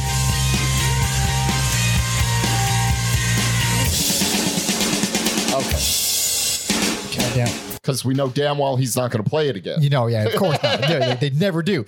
So uh, there's a few big things about this album. One is the production is not the same, and it I- breaks my heart. Be, that might be another reason I think it's kind of a lip. It's just like that. Goat's so immaculate sounding, perfect. this is it was like- perfect. And in this one, it's still good production, but it it is definitely diff- different. The main glaring difference is Duane's guitar is now way louder and it's way less reverby. It's way Mm-hmm. less um, ambient and peripheral. It's it's a lot more of a guitar, which is Mm-hmm. yeah, guitar is cool, I guess. But what he did was a lot better. that's not why we're here. It's not why we're here, goddamn it. And uh, overall, it's it feels way. It, it still has a live quality to it, but it doesn't feel. Uh, it is. It just doesn't have the power. The power is missing. I, I can't really pinpoint exactly what it is. Uh, it just doesn't feel as as impa- impactful. I do get that um I wouldn't just say slave ship is like spacey and dreamy because then you get whirl, which is an appropriate title for that type of type of thing. Super kooky. But then I feel like the whole album is building up to is Zachariah Zach- the, the closest? it is not the closer. Okay, sorry, I got it. It- but it- it feel feels like, like it, it. does like that's where the album should end. That album. I mean, sorry, that song Oh. is where it peaks. That is the best fucking song in the album. From that's my favorite song on the album. It's the most different. It's the slowest by far. It's the most uh, dark Oh, and emotional. There's one after, yeah, but yeah, that is it's the most uh i feel like it has the most uh personality to it too. Where a lot of these songs a lot of the in between songs even though they're cool like uh like perk and, and rope and they're, they're all cool and wild and puss and whatever th- but they all have they all kind of feel the same. Mhm, it's, it, there's no more like the, the darkness and weird distur- disturbing the nature. twist and turns. yeah the, the unsettling stylings is is not there. It's more southern it's more heavy it's more angry um, and I actually don't really care for Whirl. It's the only song on the album. Well, that and actually, I don't even care for the art of self defense. I think it kind of it's a, it's like the first song that is noticeably weaker than every song in the past three records. yeah. It's like whoa, we they have a they have a weak song now. Holy shit! uh, I also thought uh, that was weak, but But yeah, but Zachariah is just so fucking crazy good. it's almost yeah, it's almost like a different band. Yep, yep. Uh, so if you uh, another other things about this, uh, some quotes and stuff. So the the artwork, which is pretty fucking cool. It's like a table of cats. uh, with a woman. yeah, it was done by Malcolm Bucknall, which was the father of a childhood friend of David Sims, Mhm. I believe. And uh, let's see if there's. I believe there's a quote about it. It's kind of like uh like a a dark version of the dogs playing poker, but Yeah, they're not it's true. I know they're not playing poker, but this the the vibe. Of, Yeah, yeah, yeah, exactly. The, just the way it's kind of laid out. Um, so this was, yeah, this is from Magnet, um, the, interview in 2014. It says, uh, Liar's iconic album cover came courtesy of England-born, Austin-based painter Malcolm Bucknall, the father of a childhood friend of Sims, whose work also appeared on the split single with Nirvana as well as Down. oh, Uh, did he? Oh, it's a split. I was Split- like split with I, I Down was like incestus. No, that's different. Yeah, I think so. Yeah. Uh, Sims said he would go over to the Bucknall household because his friend Tim's parents let them smoke pot there. The rationale was that the parents didn't think they could stop Tim from doing so, and rather he do it at home and then get arrested doing it somewhere. Ugh, whatever. Uh, so this is, I think this is uh, uh, yeah, this is a quote from from from Sims. He says. There were these remarkable, amazingly, beautifully executed, thrilling to look at, and very, very strange paintings that his father had done just hanging around the house. It was just a treat to go over there and be able to look at these.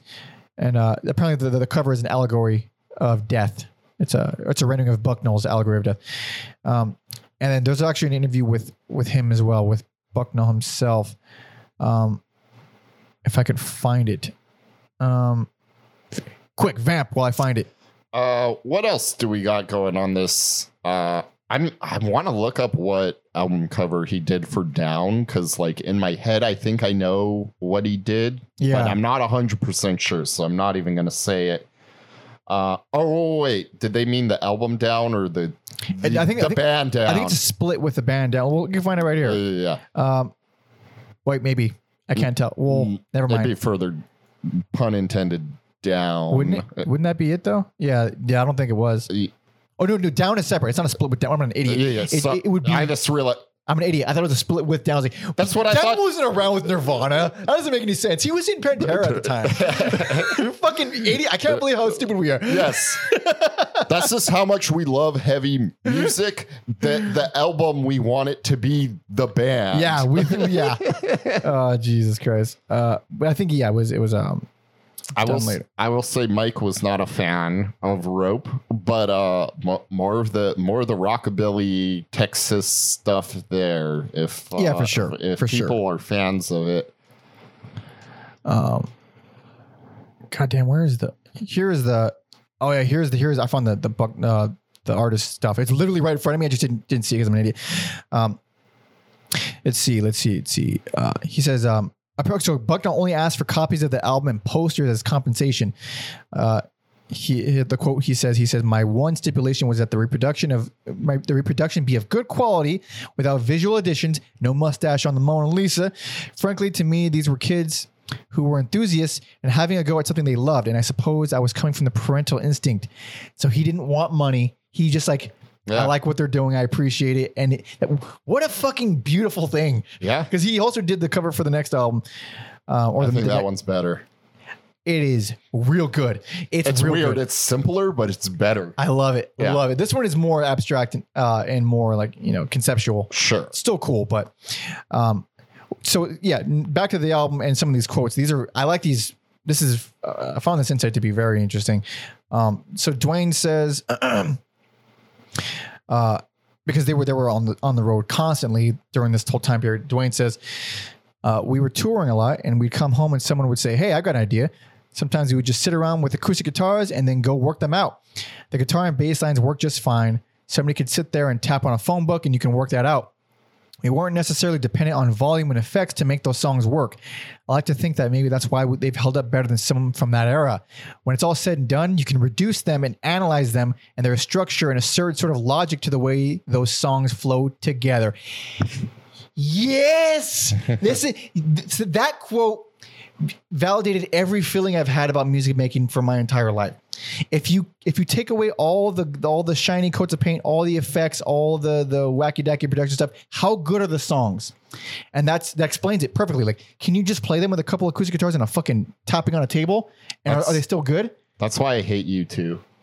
Uh, the, That that motherfucker. oh, the Edge. he has so many fucking effects. That's why I don't I don't love Tom Morello. I don't love Jack White. Like, I appreciate what they do. Well, I I've seen those guys play good songs They- with acoustics. they, they can the thing is they're they're also more talented than the edge Uh, but objectively speaking but the thing is like if that uh that has its place the, the crazy cool stuff has its place but that's why i'm so obsessed with writing and i'm so obsessed with the, the construction that, that that that's why because like i at least for me growing up like i, I didn't have a lot of stuff and i was Mhm. very broke i was still broke just but just bare bones. so I would I would write on unplugged acoustic uh, or unplugged electric guitars for the most part, and I still pretty much write that way. Sometimes I'll plug it in to see how it works with everything, but uh, the, the when you can really take away everything and they're still good at the the very core of it, I've yeah, you're you're gonna you're There's something there. oh boy oh boy you're you're, you're golden you're golden.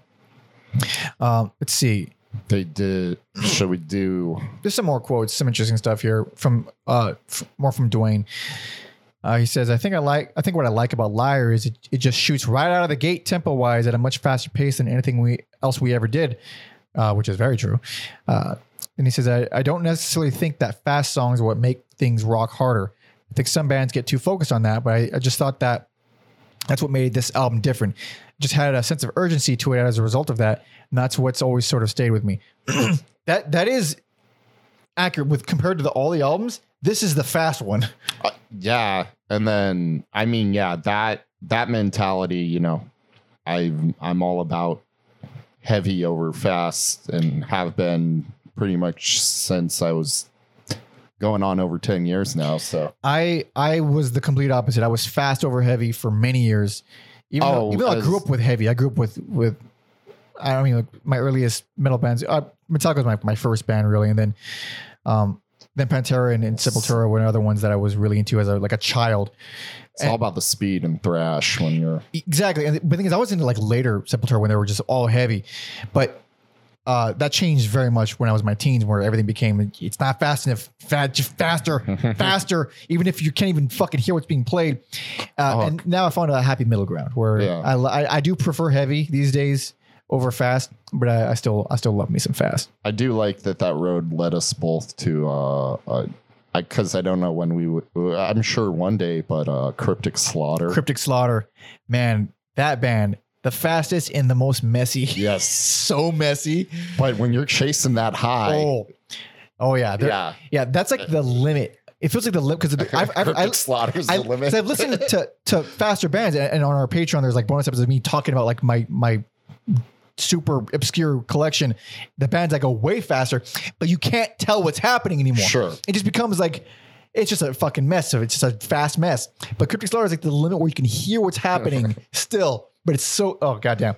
yeah, they're not. They're not even like a great bit. It's no, no, like- they're cool, but they're not like amazing. Right? Yeah. Uh, so uh, a few more quotes before we move on because the the bulk of the stuff we have is from this this period. Later on, things get messy and get complicated, and people drop off. Um, Sims says, uh, "Goat." This is what you mentioned at the at the top. Mhm. He says, "Goat and Liar always seem pretty similar to me. I think I prefer Goat. I think it sounds a little better, and I think the songs are a little stronger. But I like Liar too. They always seem to me uh, almost two discs of a double album. They're not."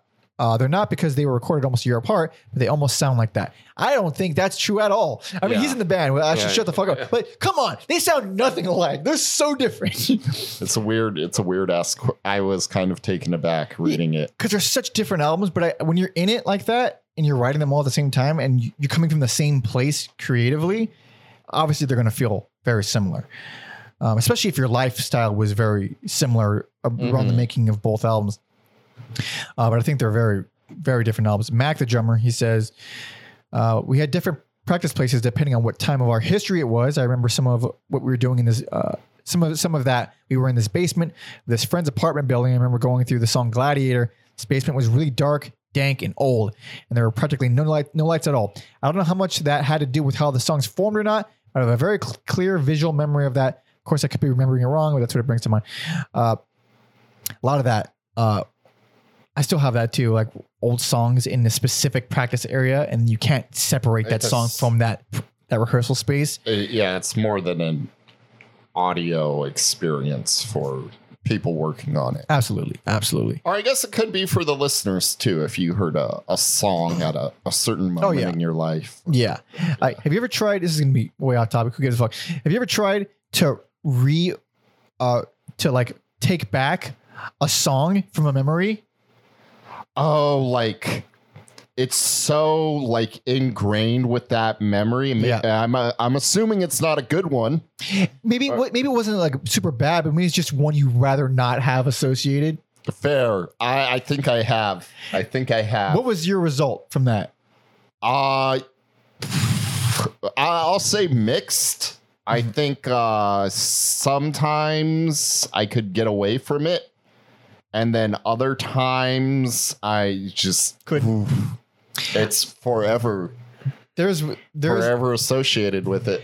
I there's only one that I'm thinking of, and it's a song, uh, "Song and Dance" from Killing Joke, and I, uh, I was in high school, and I was it was a certain, and I still have the original memory. So what happened was, I had this memory. I was like, I don't want that memory no more. I want to make a new one. And what happened was now I just have both memories. like, I still remember both of them very distinctly. Yeah, Like, that- yeah, that's kind of best case scenario. Yeah. Is that hopefully you got something else, I guess.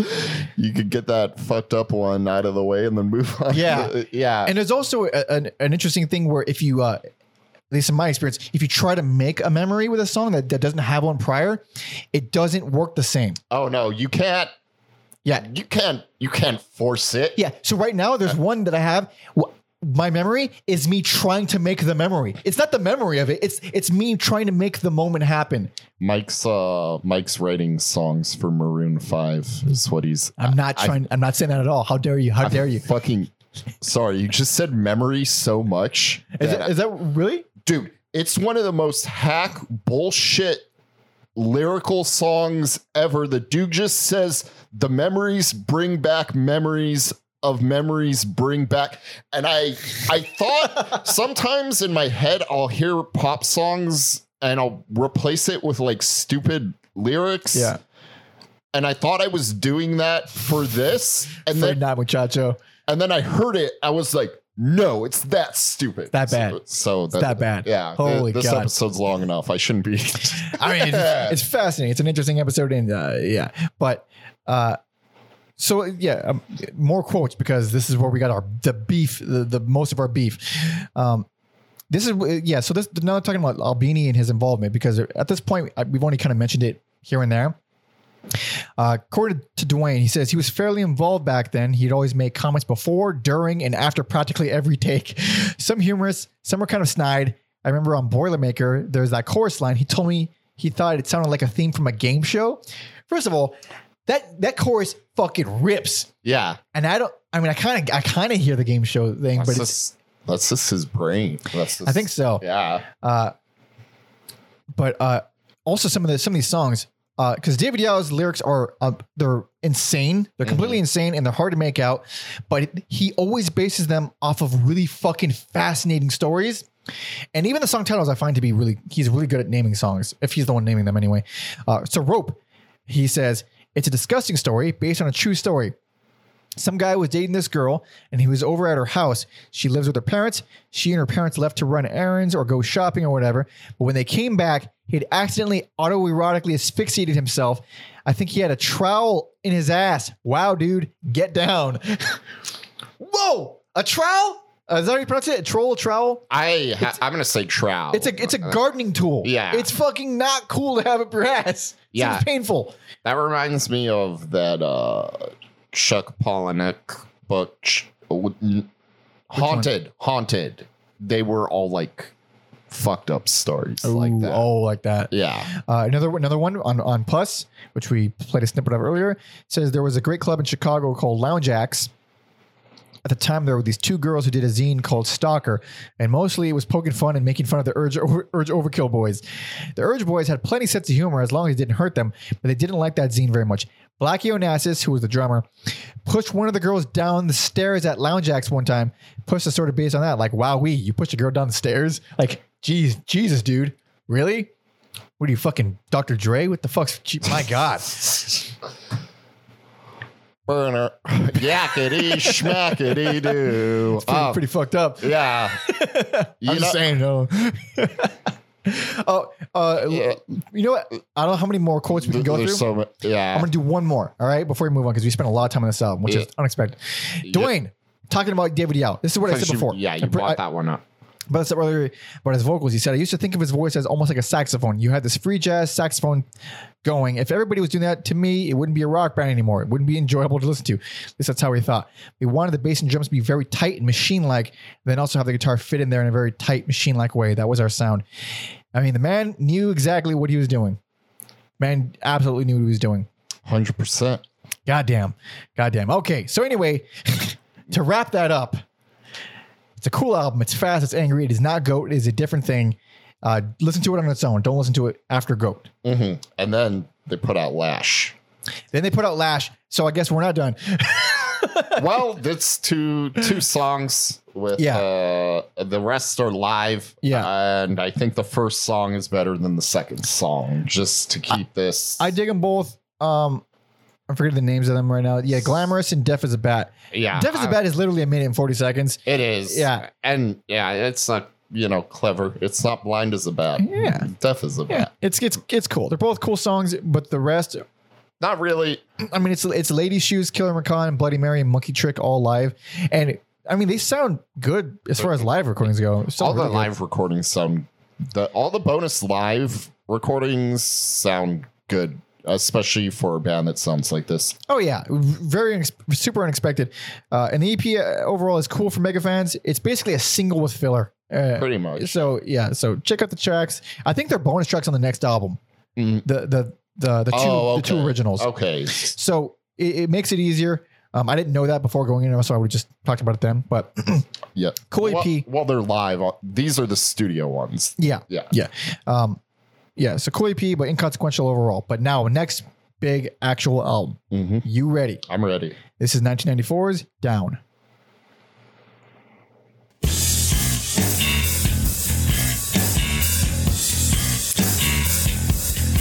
And yeah, Does that not have a lot of then comes Dudley with starting out with the bass and drums Oh, and yeah. the guitar line comes in a, a, Yeah. a, a bar later?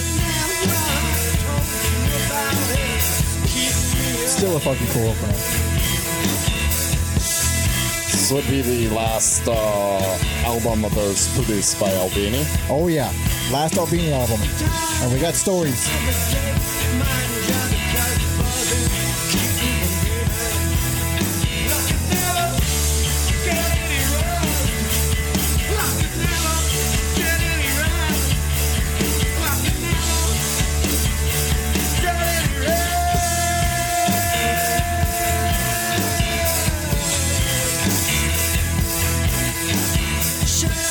I actually do quite like this production so much more than the last album. It does feels a bit- have some more warmth. It's a bit bigger. Yeah. Guitar is a lot more on the sides, way more in the back. Maybe too much, honestly. Yeah. I could do with it being a little bit louder, but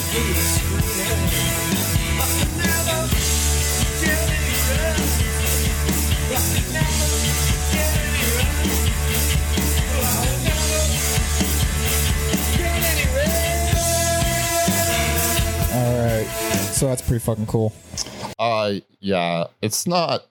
I don't know. This didn't wow me, but This is uh it is not a perfect album. It is a definite step down, but I like the album a, a lot more than I than I thought I was going to.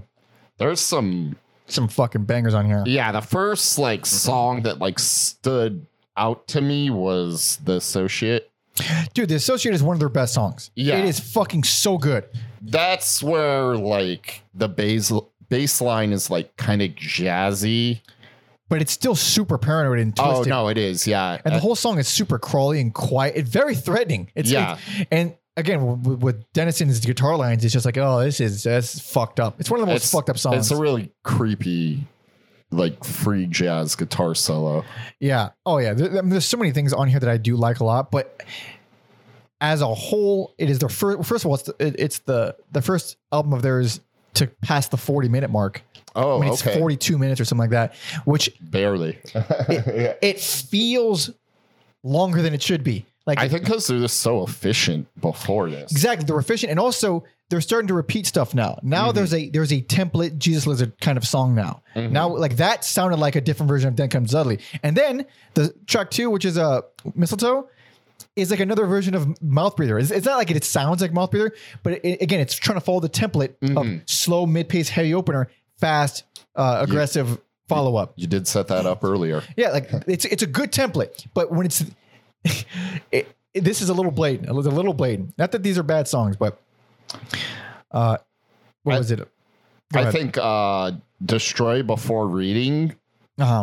um I can hear how those Atlanta metal bands like Mastodon or Baroness listen to that. Ah, and I hear a, a lot of like and maybe it's the southern thing too but like there are riffs on there where I'm like there there's no way like Brent or John from Baroness oh, didn't didn't love love this, Yeah, song like for sure. Uh, and and that that's like I mean I really dig those weird. There's a lot of weird chords in there. I really like that song. I don't think it's a fan maker, but I like the, I like it getting the end. I think it's a great song.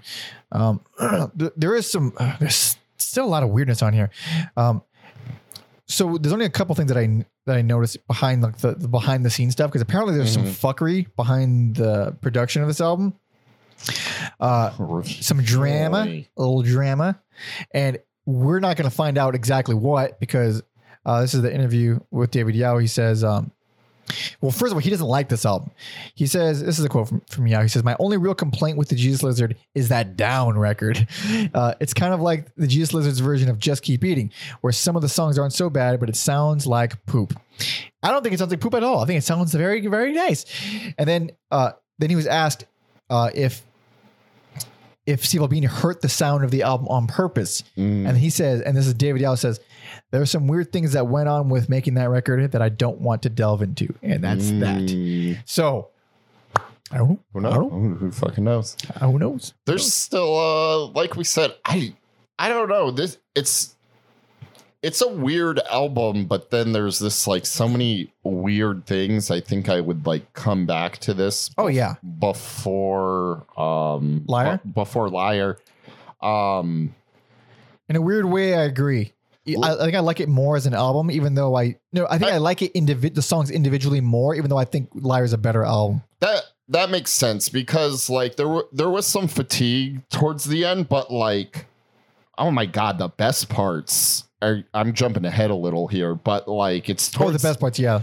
it's just like psych surf inspired, but through like this Jesus Jesus lizard filter Yeah. and like The effects on Duane's guitar are actually well, like he doesn't use effects that often. Like Mhm. now that I think about it, and that's one of the rare occasions it works very well. Uh, elegy or elegy rather. Um, I don't actually don't know which one's correct. Maybe elegy. Um, that's like the ballad here, quote unquote. Yeah, Um, very nice.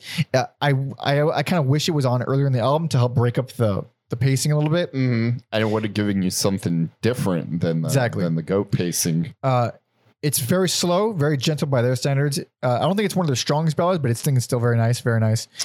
Are and yeah, even like um, I don't know if it's the first time, but the first time I noticed they start using an organ on horse. I think it's like the one of the only times. That's uh that's David Sims on Ye- horse. There were a few times I noticed the organ, and it it, it works for me. Yeah, it's very cool. It actually it's super subtle. It's not uh, in the forefront at all. It's it's in the background, but you know it's there. You're not going to miss it. You feel it. Yeah, it's very cool. Um, and I, and I do appreciate that song from a, from a pacing standpoint because I I'm not a fan of uh American BB. Find it to be. I mean, it it has moments, but I don't. I just don't care for it overall. Uh, but Horse won me back. Lowrider has such a wiggly main bass line. That song, I was like, are we going to get a break from David Yow yelling at us? And no, The answer is no, buddy. I, I would say it's one of his more intense. The, at this point, like I don't even notice Yow anymore. Like, I, have heard or- him so or- long. Or maybe because the song was this kind of, I don't want to say nice, but you know, yeah. It, it goes Easy. a while without vocals. Oh yeah. and then yeah, when yeah. they come in, man, He comes in. Yeah. Yeah, th- that's one thing that they do a lot that I, I actually do qu- quite like is when you think it's going to be an instrumental song, and then in the last minute he's like, it's fucking crazy. Yeah, uh, I like Queen for a Day as well. Very, you know, it's uh, southern with some traces of mental illness in there. Uh, it's, Uh, yeah, that one feels more like kinetic and like more frenzied, where like the other ones feel like more grounded in anger to me. a lot of the yeah, a lot of this is grounded in in in more angry. It, not so much as the last one, but uh, it's it's just like if you it's this is basically a hybrid of goat and liar, but not the Uh, the godlike thing that you think it would be. Yeah. yeah. Yeah. Uh, I suppose it, it actually is. If you take the greatness of, of goat with like some of like the, those the lower parts of liar, you get a decent hybrid of, of both. It's it's the sport. It's the spork. It's the spork of Jesus Lizard albums. And It's a- fine. a Jesus Lizard spork is still better than normal normal bands forks. Yeah, absolutely. I, I mean, I think so. I, I, I do like this album um, a lot, even though it, is objectively one of the one of the weaker on the weaker end. Um, and I and I will say, since we're moving forward, uh, this is the last Jesus Jesus Lizard sounding album. And the last one on Touch and Go. Last as one on well. Touch and Go. The last one that sounds like the Jesus Lizard. The last one that feels like the Jesus Lizard. Oh well, they, the rest feel like them, but not in the way that we get here. Whereas you put this on, and then you put on something from Head, you know that's the same fucking band. Mhm. Like they, f- it feels. Even the production is very similar. Um, yeah, cool album, but uh, yeah, apparently people have problems with with the production of this. I, don't- I don't get I- it. I don't get it. I think it's kind of fair. It's just like the production on Goat is this such a high bar, and then It's a high bar, but like no one was complaining about Liar, and I think this sounds way better than Liar. okay. Uh, I get what you. Yeah, Yeah, I mean, I, I, if there's anything to say, there there are moments that that Yow is mixed so quiet that I don't even know he's there. Mhm. Um, maybe that's something, but uh, I don't know. He's fucking growling anyway. Who cares? Uh, but anyway, uh, time to move on. yes. Hell yeah. So this is uh well, now they're on a major label, everybody. Capitol Records. Capitol Records, and not just Capitol Records, they are now not friends with Steve Albini. And there's a lot of quotes that we're going to go into. Obvi- yeah, obviously there was. There's a f- Yeah. big old falling out. There's a whole thing that happened. But anyway, this is 1996's Shot.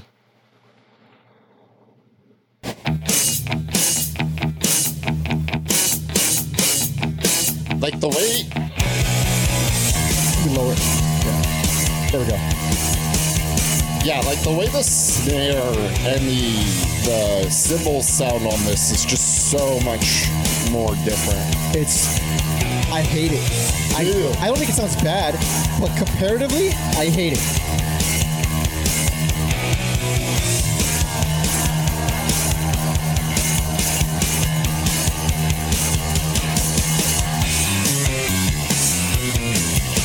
What a strange song. He is right in your face now. Yeah. To the point where you're almost like, is that a different singer? No. Yeah.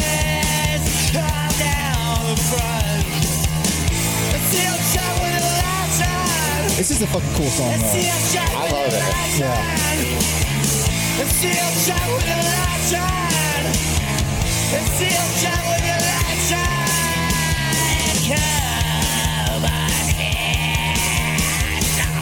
God, it, it- it's like a, it's a really fucking great song. Uh, but you know something's different. Um, having said that though, I I don't know why this was like the second Jesus Lizard album I heard, but it Oh, wow. was, and like, uh, I uh, setting aside, you know, the fact that you know I listen, I still I'm I'm gonna give this one personal favorite Wild. because Wild. it feel it feels like such a pick me up after the unevenness Of of, Down? the, the yeah or just of the last few. yeah and i'm like you, obviously it's not you know it's not it's not goat Goat is- Goat is one of a kind, yeah. is but like i just i just think this this album has like an energy that is dope It is a good album. It is a good album. I don't, I don't love it. I find a lot of parts of it take like dip way too low. This is the first album where there are multiple songs in a row I don't like, which is Mm. which is unprecedented. But there's still a ton of great shit on here, and it's very interesting. But a little bit of the backstory. so uh, I already like skip. I keep skipping shit because I'm talking so much about the whatever. Uh, but um, because I, I I skipped who you know John Loder mastered down, which is cool and important, but I skipped that. But anyway, so this one, and this this is with the the whole moving to a, major label and all the things that came with that. And one of them is the, the accusations of selling out. And uh, David Sims had an interesting quote. He says, "I think I sort of take exception to the the whole indie versus major major label debate." It's just that I know so many people that got screwed over by one indie label after another and never did get treated, fairly till they went to a major label. Sonic Youth comes to mind. They just got reamed by Homestead, then SST, then Blast First, uh, and then never did get treated fairly until they signed to Geffen, at which point they were called sellouts. Uh, when, yeah, when I think of some, when I think of selling out, I think of somebody who sort of, in order to make the money, makes some sort of compromise. When you look at the Melvins re- record and Sonic Youth records, those records you can tell are not like there's not some label bastard looking to get a get them a number one hit at the wheel there. Uh, it's a it's a it's a perfect example because those records, uh, at least the Melvins records, didn't make any money. They they, they were good. They were great albums, and they they they kept doing what they wanted to do. You could still do like, uh, at least at the time in the '90s, like yeah, if if you're gonna get signed to a major label, you might as well get if you can make some money out of it. Try. Yeah. Uh, if yeah, if the label has like real realistic expectations of what they're going to get out of the band and they're not going to try to be like fit a like square in, Yeah. a, in a round hole or wha- whatever. Yeah, fit a square into a dollar sign hole. Yeah. yeah. uh, Albini uh, on on the whole falling out and his it's like his quote makes me like wow this was really bad. Uh, I didn't realize like how much they he was upset by this. He says, um, "Well, David Yow and I are still friends. Uh, I mean, the way they were behaving as a band the last few years of their existence, I don't think was particularly honorable." That they were making an obvious play for mainstream success. And in the process, they sort of neglected or spurned outright their peer group, and it rubbed me wrong at the time. Now it's been a long time since that should happen, and I prefer not to think about that period. Basically, kind of feel like they were making a stab at something and it didn't pan out, and I don't think they need to be beaten up over it again and again. I fuck, holy shit! like he's like, all right, all right, you guys, you guys tried, you guys failed. Let's move on. I don't, I don't know if I see like that. I don't think I see it as them like Yeah, I trying and failing. It's, I think it's like, what's an opportunity? Why wouldn't you try that opportunity? to yeah to make a living doing something you, you know your passion. You can't. Yeah. Yeah. Uh, however, I do I do disagree entirely with how this album was recorded. I don't like the way it sounds. They had like, uh, so so Tom puts like a whole list of the people who worked on it. So it was engineered by uh, Garth, which is Garth Richardson. Apparently, the nickname is because he had a stutter, which is which is funny. Um, he did like Red Hot Chili Peppers, Melvins, Rage Against the Machine, L7, Skunk Anansie, and Anansi, Anansi. I can't read. Um, and then it was also engineered by Jeff Lane, who did Mary J. Blige, Pearl Jam, R. Kelly. Uh, real talk. God damn. Fucking psychopath. Uh, and it was mastered by Howie Weinberg, who uh, you know did Chuck Berry, Elvis Fitzgerald, Rush, Scorpions, Motorhead. Like they're they're getting all these fucking giant people. And and uh, Tom writes, he says, uh, there uh, there are also a further two names credited with mixing the album, all of which goes to illustrate that the band were serious about stretching out of the indie parameters they'd been working with in, working in with Albini. One assumes Steve would have viewed these production additions with disdain, and I believe he did. Whatever. it's a bang. It's a banger of an album. Still cool album, but it is definitely a different thing. It is a totally a different thing. More songs. Let's talk more about the music. Thumb screws. You gonna Thumb screws rules. Fucking amazing. That oh god damn it. The fucking slide the slide guitar on that song. It's so bad shit. And then yeah, like good riddance. I think that's like one of my favorite riffs. Oh yeah. It's so just- memorable. Yeah. Um. And one thing about that song, and it's one thing that I think starts on this on this album, maybe it started on the last album a little bit, where the guitar lines are still pretty fucking memorable, but the bass lines are taking a real nosedive in quality. Like that song is saved by that that, that by the guitar lines, where I think the bass lines are pretty forgettable. mhm. Uh, still like it overall though. Um. I'm gonna say it wrong. Uh. Turf. Oh, uh, Trephination. Trephination. Trephination. Holy shit. that's the spy song. That That's I, the fucking spy I don't know if I feel spy from that song, which is funny because I, I don't feel spy spy from that one. I'm gonna Put it on because that main riff is like generic evil, and it- you, you know what that those notes are. I will. What's I'll- that? Uh, and this is going to be for a specific person or a specific set of people. You ever hear the score to Hateful Eight? No, not like on its own. I've seen the movie, but it's the main theme. Okay. It is the same exact notes, different different comp- composition, Mm-hmm. same notes though. But this, yeah, go ahead and put it on.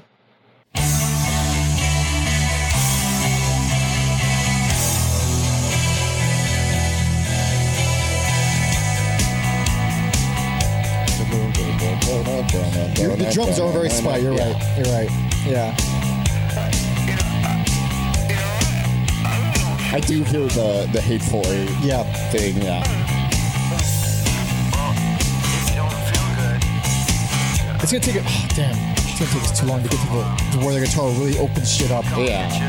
Maybe let it play a little bit.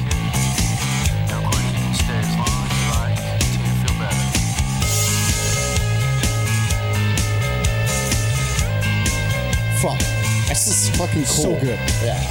Yeah, his guitar lines really fucking. Oh goddamn. Yeah, Duane. Duane really opens up that song musically, but lyrically, that fucking song hit a spot, dude. Yeah. I because yeah, I didn't look up the Well, I, I didn't look him up, but I could hear yeah. what he's saying. So the, lyrics are, are, are dialogue between two people. It sounds like a like a relationship type situation. And I'm gonna tell you right now, if you've been in that situation, that song's gonna hit you, dude. it is such a specific situation between two people talking. It's like fuck, that's really okay. All right, he really nailed that. He really nailed how that goes. I'll uh, I'll go uh, I'll go back and listen to that once my uh, depression has has lifted, whenever the fuck that is. in, in a way, I'm telling you right now, in a way, uh, it almost helps because I'm, I'm depressed all the fucking time. But like, uh, it's not a happy thing. It's a very dark thing. Sure. But the fact that someone is acknowledging it is like, oh, that feels good. That that I, Oh, no, that I- this that I- you know this. I get that. Sometimes you want to feel that shitty, like it helps you feel. it, yeah, to know that it exists and that yeah, you're not the first person to feel that way, even though you know cognitively you're not the first person to feel that way. Sure. hearing someone repeat it back to you when you didn't ask them about it is a very nice moment. It's a very good moment. Um, that's what I when I first heard it. But uh, what else is on this? Uh, the other two songs I really like is Too Bad About the Fire. It's just like, you know, even though he's a weird guitar player, that's one of the weirdest solos. That is one of the few times he s- just says, "I'm going to play a solo super well, and you're going to be impressed." It Yeah. is a phenomenal solo. I don't love the song so much, but that It- solo is fucking. It's unbelievable. He's so goddamn good. Yeah. He never shows off like that. and to the point where it's like, yeah, I think that's weird within the context of the band, Yeah. where you're like, it's pretty normal actually if you were to separate it. Yeah. And then, yeah, I just like how hard and chunky. Uh, is it pronounced curl? Uh, churl, Churl? curl. I don't. I don't know honestly. It Probably churl. Yeah. I just like how hard and chunky that song is. Just, that that song was conflicting. Like I I I, I don't love it overall, but I think the good there outweighs the bad, but barely. I feel like the good barely outweighs the bad. I still like it.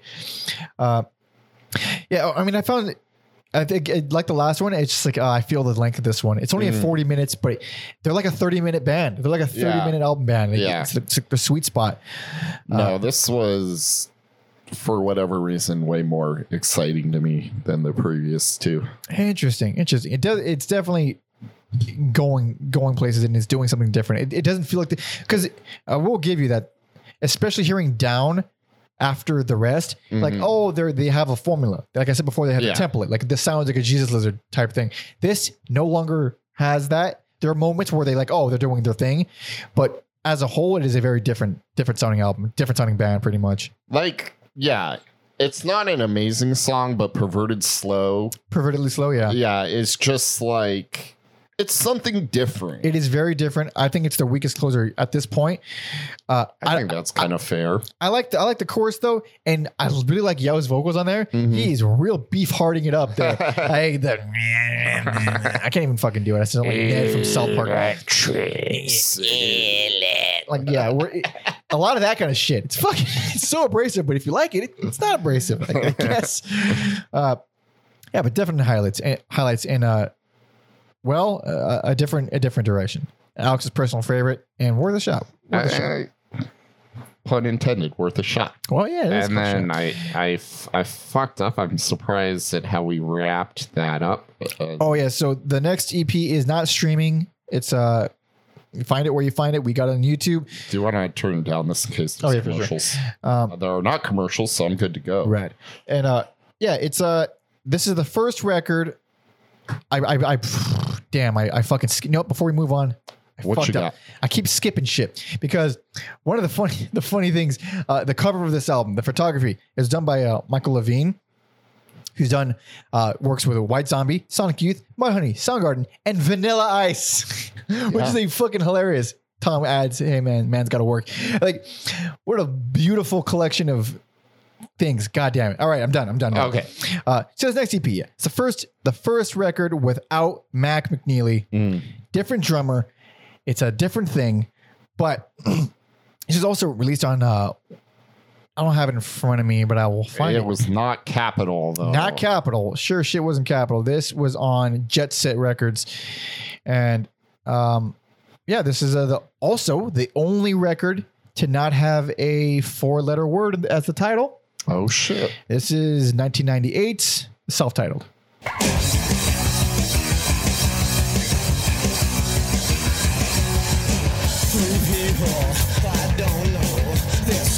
There's something about his voice where I'm like, I feel like the that like bite is gone. Bite isn't isn't here so much. The song does, or his vocal performance, I should say, does rev up to it though. He's still David Yow, but he is trying a, a little bit more singing these days. Also, also, I should have wrote this down, but uh, I see your favorite favorite guitar player produced some of this. Yeah, I saw that. John Cale of the Velvet Underground, one of my least favorite bands. I'm a Kaleman. He's a Kaleman.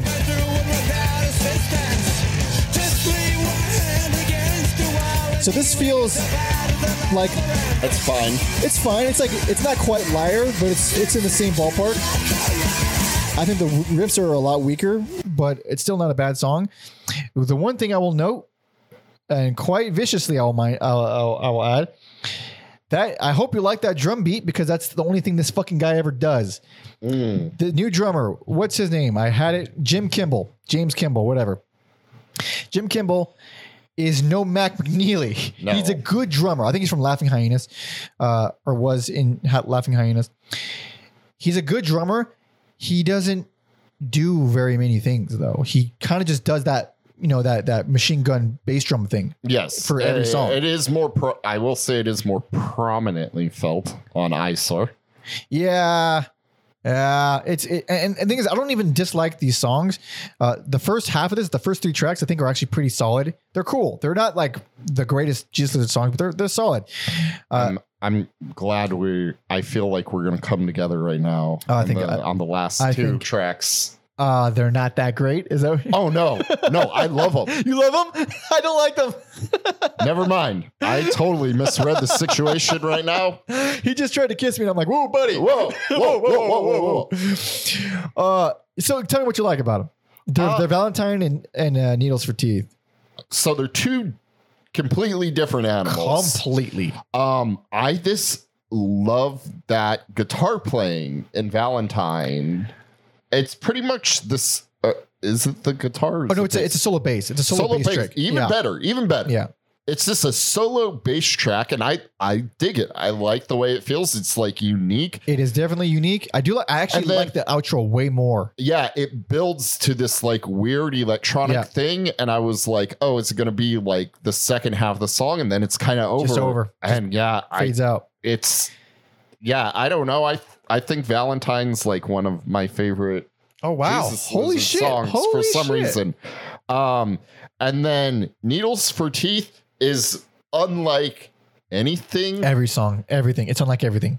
and it's it's cool. I know that's not why we're we're here. I know Jesus Lizard fans came for a very different meal and they fucking served them something else. Yep. I I really like the surreal electronic psych stuff they do on it. It is. And It is definitely wild. It is. It is. There's no structure. There's practically no guitar. It's very crazy stuff. Like it's like a collage almost. yeah, I mean it is more structured than like I feel like we've covered some like free formy things. Mhm.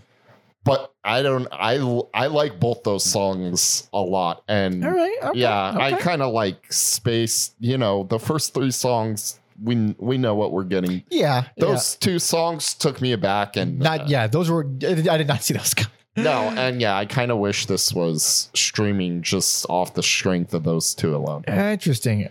All right. All right. So there it is. There, there's a perfect, perfect dichotomy there. Yeah, Uh, yeah. Because like. We're not getting anything. We thought we weren't getting anything new, and then we get something very new. And honestly, this is gonna sound super mean, but I mean I like those tracks, but at least he doesn't have Jim on drums. there it is. There it is. That was the weakness. yeah, like again, he's fine, but holy shit, yeah, And then, yeah, maybe I'm getting a little ahead of myself, but yeah, they'll they'll do needles for teeth again. they will. They'll also do cold cold water again. That's on the- yes, yeah, yes, but that is the opening track by the that way. one's a little more similar. yeah. Oh yeah, it's a different thing. This is this is This is the superior version. I will wholeheartedly agree with that. And we're- we're, doing a little bit of a Yeah. spoiler, but we're already done because we're at the last album. We're finally here. This is a very long episode. Thank you all for sticking with us. If you have stuck with us, if you're not, if you haven't stuck with us, you're not hearing this right now. I don't know why I'm saying that, but thank you anyway. There it is, everybody. Last album, 1998, Blue.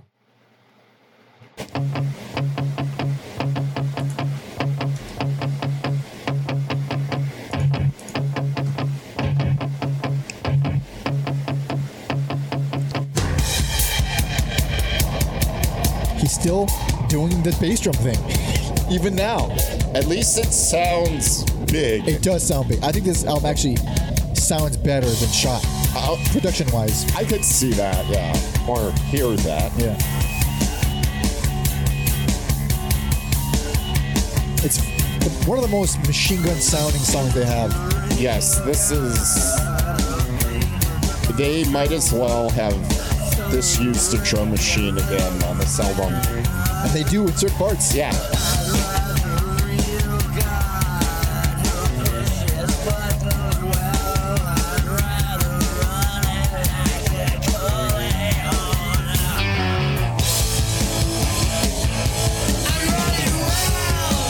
That is like one of the most straightforward, like rock and roll riffs. We're gonna get a few more of those too. Yeah. I actually do like this song a lot. It's not bad. It's bad. not bad.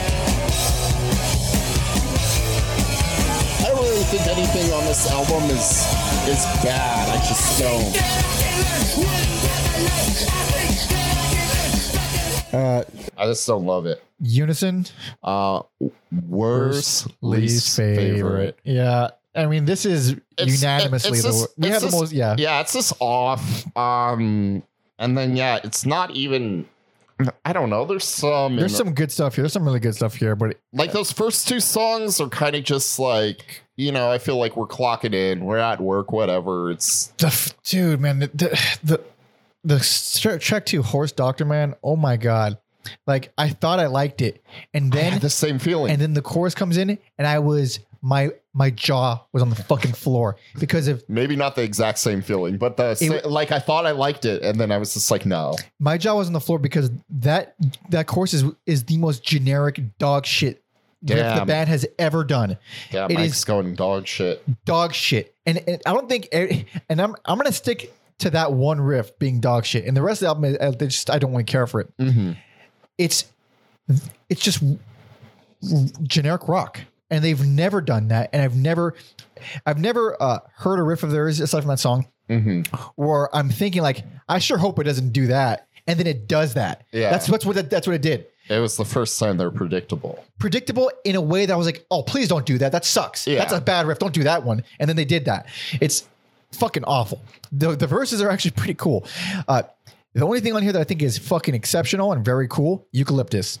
I love me some eucalyptus. Great song. It's almost like they took a page out of Primus's book. Oh, yeah. I didn't even think of that. Yeah. Interesting. And um, Fucking awesome. It's eerie. It's spacious, which uh, we haven't heard since Pure, yeah. where it's that fucking big in in, in space. Like the, the part that I insisted we put on from uh, Rabid Rabid Pigs.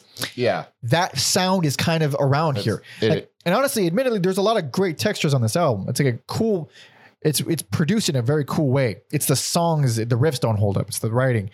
Um, go ahead, go ahead, go ahead. That that is like the best song on the album, and I think the other the other two, well, other few things that work good for me. This version of Cold Water is better. The vocals are that intensity you want from Jesus. I actually like the other version better. Really interesting. I like the way it's produced a little bit better. It's a little bit more more raw and, and live sounding, and also I don't like it in the album like this. I think the context is why I don't like it. I, I, as an I opener, as an opener, because I, I don't know, this maybe maybe just me, but I give opening songs a lot of slack. Yeah, I, I f- always have. I always cut the first song, Your- like even if I don't your love it. attention spans there. What's gets like maybe it's not the greatest thing ever, but if the second song is good enough, it will make the first song feel like a, a, a precursor, like it was Mm-hmm. pri- it was setting me up for that second song. So I'll I'll enjoy it in that sense. There's a lot of albums that I feel like that about. So as an as an opener, Cold Water is like, all right, it's not the greatest thing ever, but it's fine. In the middle or, or and following uh, a tale of two women, it's like this is nice. These riffs kind of blow. I do think a Tale of Two Women's. It's fine. It's cool. It's decent. Yeah. Yeah. I don't mind that one either. That's why like it makes the Cold Water seem even weaker to me. Um, and then yeah, like I said, fuck this version of Needles. Okay, that's a whole conversation. That's It's a whole nother song. It's a whole. Let me, let's I'm gonna talk a little bit about the, the backstory of this album a little bit, and then All we're gonna spend 20 minutes on that one song. God damn it. Okay. so, uh, so a lot of the same production team from Mhm. Shot is on this one, uh, but uh, Tom's Tom notes. He says uh, the interesting addition of Andy Gill of Gang of, Gang of Four. Uh, Gill had a ton of other production credits, notably including Killing Joke's eponymous 2003 album, the one that Dave Grohl played on to Atone for Nirvana, ripping off 80s for Come As You Are. All right, I don't think that's the reason he didn't. He, that's not Oh no, reason. it is. It's the reason? Yeah, No fucking way. yeah, He he literally said that? yeah. He's. I was trying to find that. I was trying to find that quote and I couldn't find it. I've seen it. I've Oh, seen it. no way. I, I would need to like look it up to get a source, but I've I've seen him. Because- uh, yeah, I've seen that quote. because the only because when, when I looked it up, all it said was they were looking for uh they they had him, uh Danny Carey, and I forget the third guy. I'm um, Mhm. and also I forgetting, but they wanted all three of them to play on the album, Yeah, and then they they said that as soon as Dave heard all the songs, he's like, I want the whole thing. yeah. I didn't know it was because like I'm sorry by the way. I mean, I'm sure. I'm sure he like actually wanted to work with them. I'm sure it was but- it's a great album. It's yeah, a great yeah. album. Uh, that's that's fast. I mean, it's fair. Like Yeah. they were in the process of getting sued when Kurt killed himself. Yeah. like, that was a bit. And you listen to the songs back to back, it's pretty similar. It's the it's It's the, same, It's the same fucking thing. Uh, Killing Joke. That's a sec- second Killing Joke reference of the of the day. I fucking uh, love that gonna band. happen. Uh, but let's see. Oh yeah, so David Dale actually likes this album, which I find funny. Um, That is funny. I'm, I'm, you never know where these, these guys are going to come from. But he says, I like Shot and Blue. I think I like both of those records. I think that except for the drumming on Blue, there you go. I think it's a pretty cool record. And there, there are a lot of cool textures on there that I think are really cool. And I thought that Andy Gill had a lot of good ideas. Uh, and I, I do agree that there's a lot of cool textures on this record. But but now we have to talk about Needles for Teeth, this version, because it is horrific. I think it's the worst song by far. I didn't even realize it was the same song. I was just like, this song blows. And then I looked at I was like, no, why are you doing this to me? we have to put it on because we can't even explain. So you you've all heard a lot of the Jesus Lizard by now. If you've never heard them before, you know what they sound like. This is not what you, I was expecting, or you were expecting, or maybe anybody. And then not in a good way, like the Very bad way. first version is good.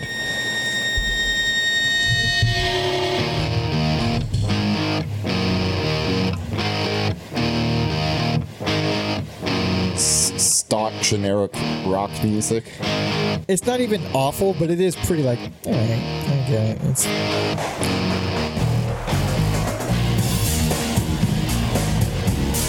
I'm, I'm embarrassed. I'm embarrassed listening to this right now. This is uh, uh, a wrestler who needs theme music. It's a wrestling theme. That's what it is. That's why I'm embarrassed because I love it.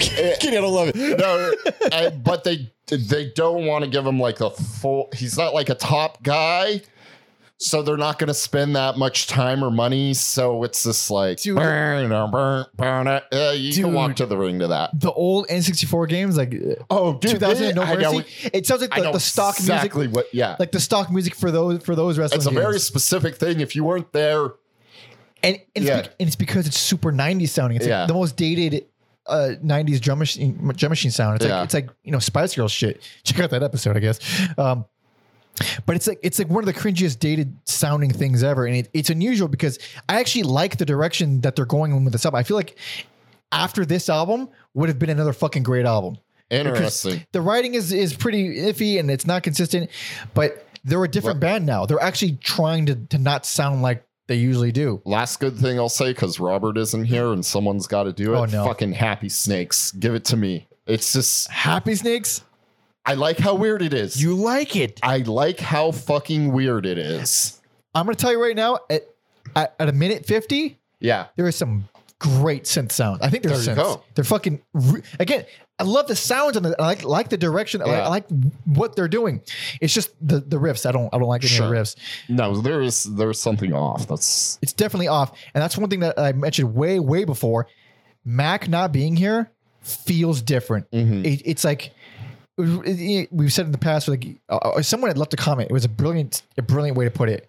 It was like uh, drummers, and shout out to whoever it was. Uh, drummers are both the most replaceable and most important member of the band, or something like that. yeah. or, or something of that nature. Where like they are so important, yet they're they're easily replaced. Yeah. Like it But changes it ch- things. yeah, like we talked. I well, I talked about that on the the Volta episode, like how much those drummers change. oh, it changed what it changes everything. yeah, And like I said before, Jim is not a bad drummer. He's just not the right guy. it's not the right fit. Yeah, and he's also doing the same fucking beat for the most part. Uh, it, yeah, it, this was it's it's. I knew this was going to be the worst one. Like from from years ago, I've heard it. I think I heard this once. I knew it was not. Gonna I. I hadn't heard it before we. Yeah, I knew it would be the worst. I but I was still disappointed by it. It was Mhm. still like, ah man, just hearing and some genius that they were. in some ways, I was relieved because I didn't really want to give anything else. It does it does help Yeah. for this podcast. We're like, oh thank God, there's a bad album. Because if I had to fucking give a good album a bad thing, is it make me feel bad. Yeah, Uh, but it's still disappointing. I saw it coming a mile away. But also, last thing I'll note, very last thing, because this is so long. Thank you all for hanging with us. It's late. I have to go to sleep like right now. uh, Duane, I feel like is holding the entire thing together as best he can. Because like the only thing I really like are his guitar lines. hmm Bass lines I think are fucking, yeah. and then everything else aside from like the you know the production stuff is, yeah. I, a lot of songs I feel like man, if it wasn't for him doing this, I would hate this. Yeah. This- Goddamn. yeah. This kind of it does kind of feel like they're checked out here and maybe maybe in like a different world that could have been Yeah. uh, a good album, but uh did- But- yeah, do you do you know why there were the uh I, d- I don't really know why there were like the gaps in uh playing live and stuff. Uh, I mean, when those, so they they broke up. Uh, they were dropped from uh, from Capitol mid contract, Obviously. and obviously, and then they broke up kind of immediately, I think. Mhm. And they all went on to do other stuff. I think, yeah. And uh, talked about Tomahawk. Tomahawk. uh, I, I forgot how old Tomahawk is. yeah. Like this was Tomahawk was like right after. Yeah. Like their first album was 2001, I think. Uh, Mike Patton has his fingers in a lot of different lot of different pies. I don't know if that's a saying, but it is now. thinks it is now, and he certainly likes his pie. Uh, Tomahawk, yeah, great band, and they they fucking started pretty soon after this. Um, and he kept he kept playing with with Kimball because he he'd been playing with Kimball in the in DK three for for years. Uh, since like '94, maybe earlier than '94, which is I didn't know that until today. Um, and he also he also backed uh, Hank Williams III, Mm-hmm. which is very cool.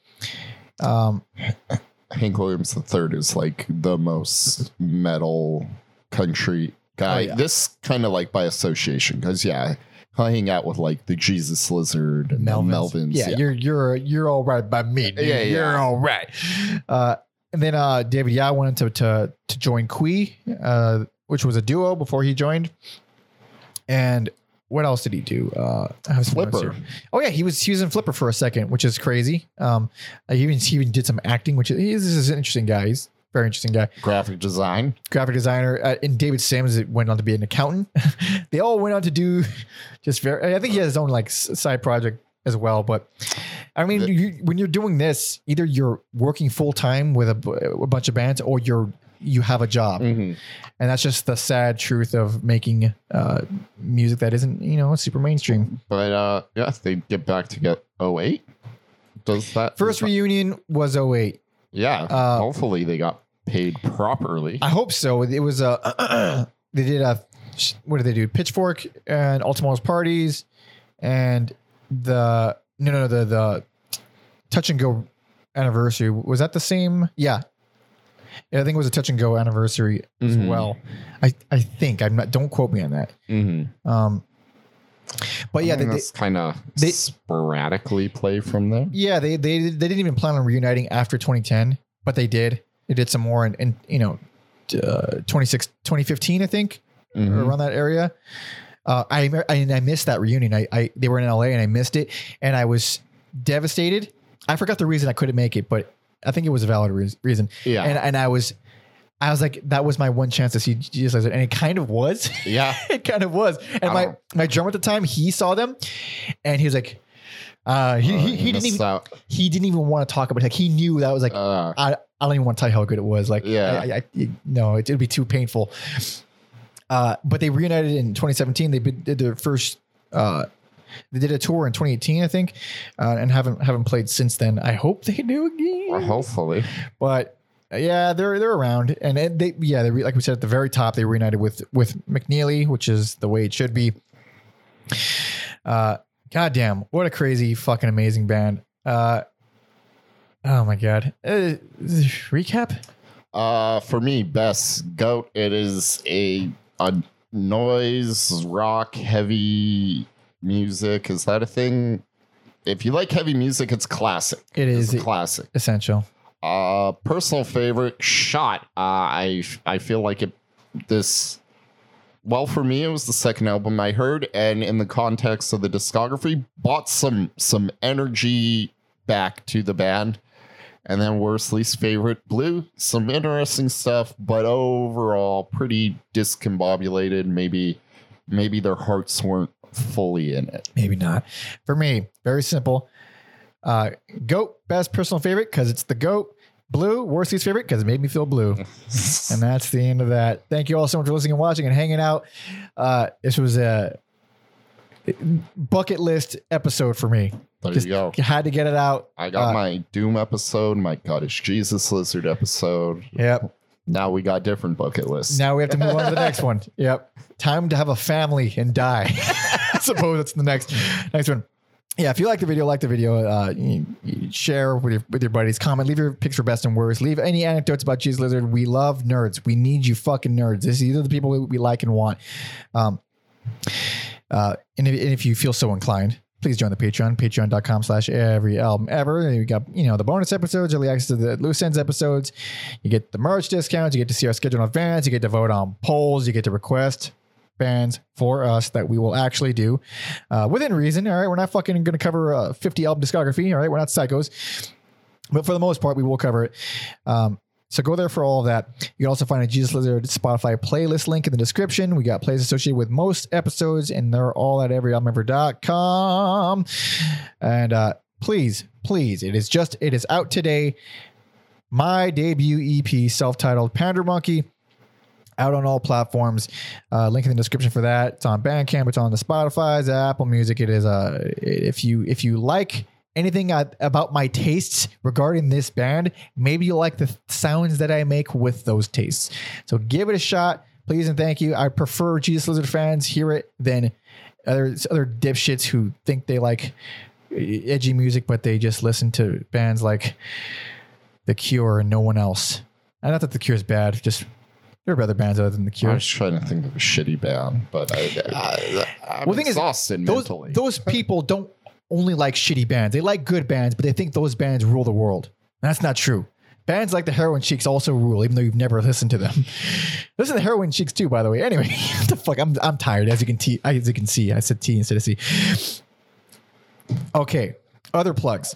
I'm already forgetting the fucking plugs. Follow me on all social media at Pander Monkey and follow Alex on Instagram at Mother Puncture if you want to see all those 45s. Hell yeah. Follow our history guy, Tom Osmond, at Tom Osmond Sounds on Facebook, Twitter, and Instagram.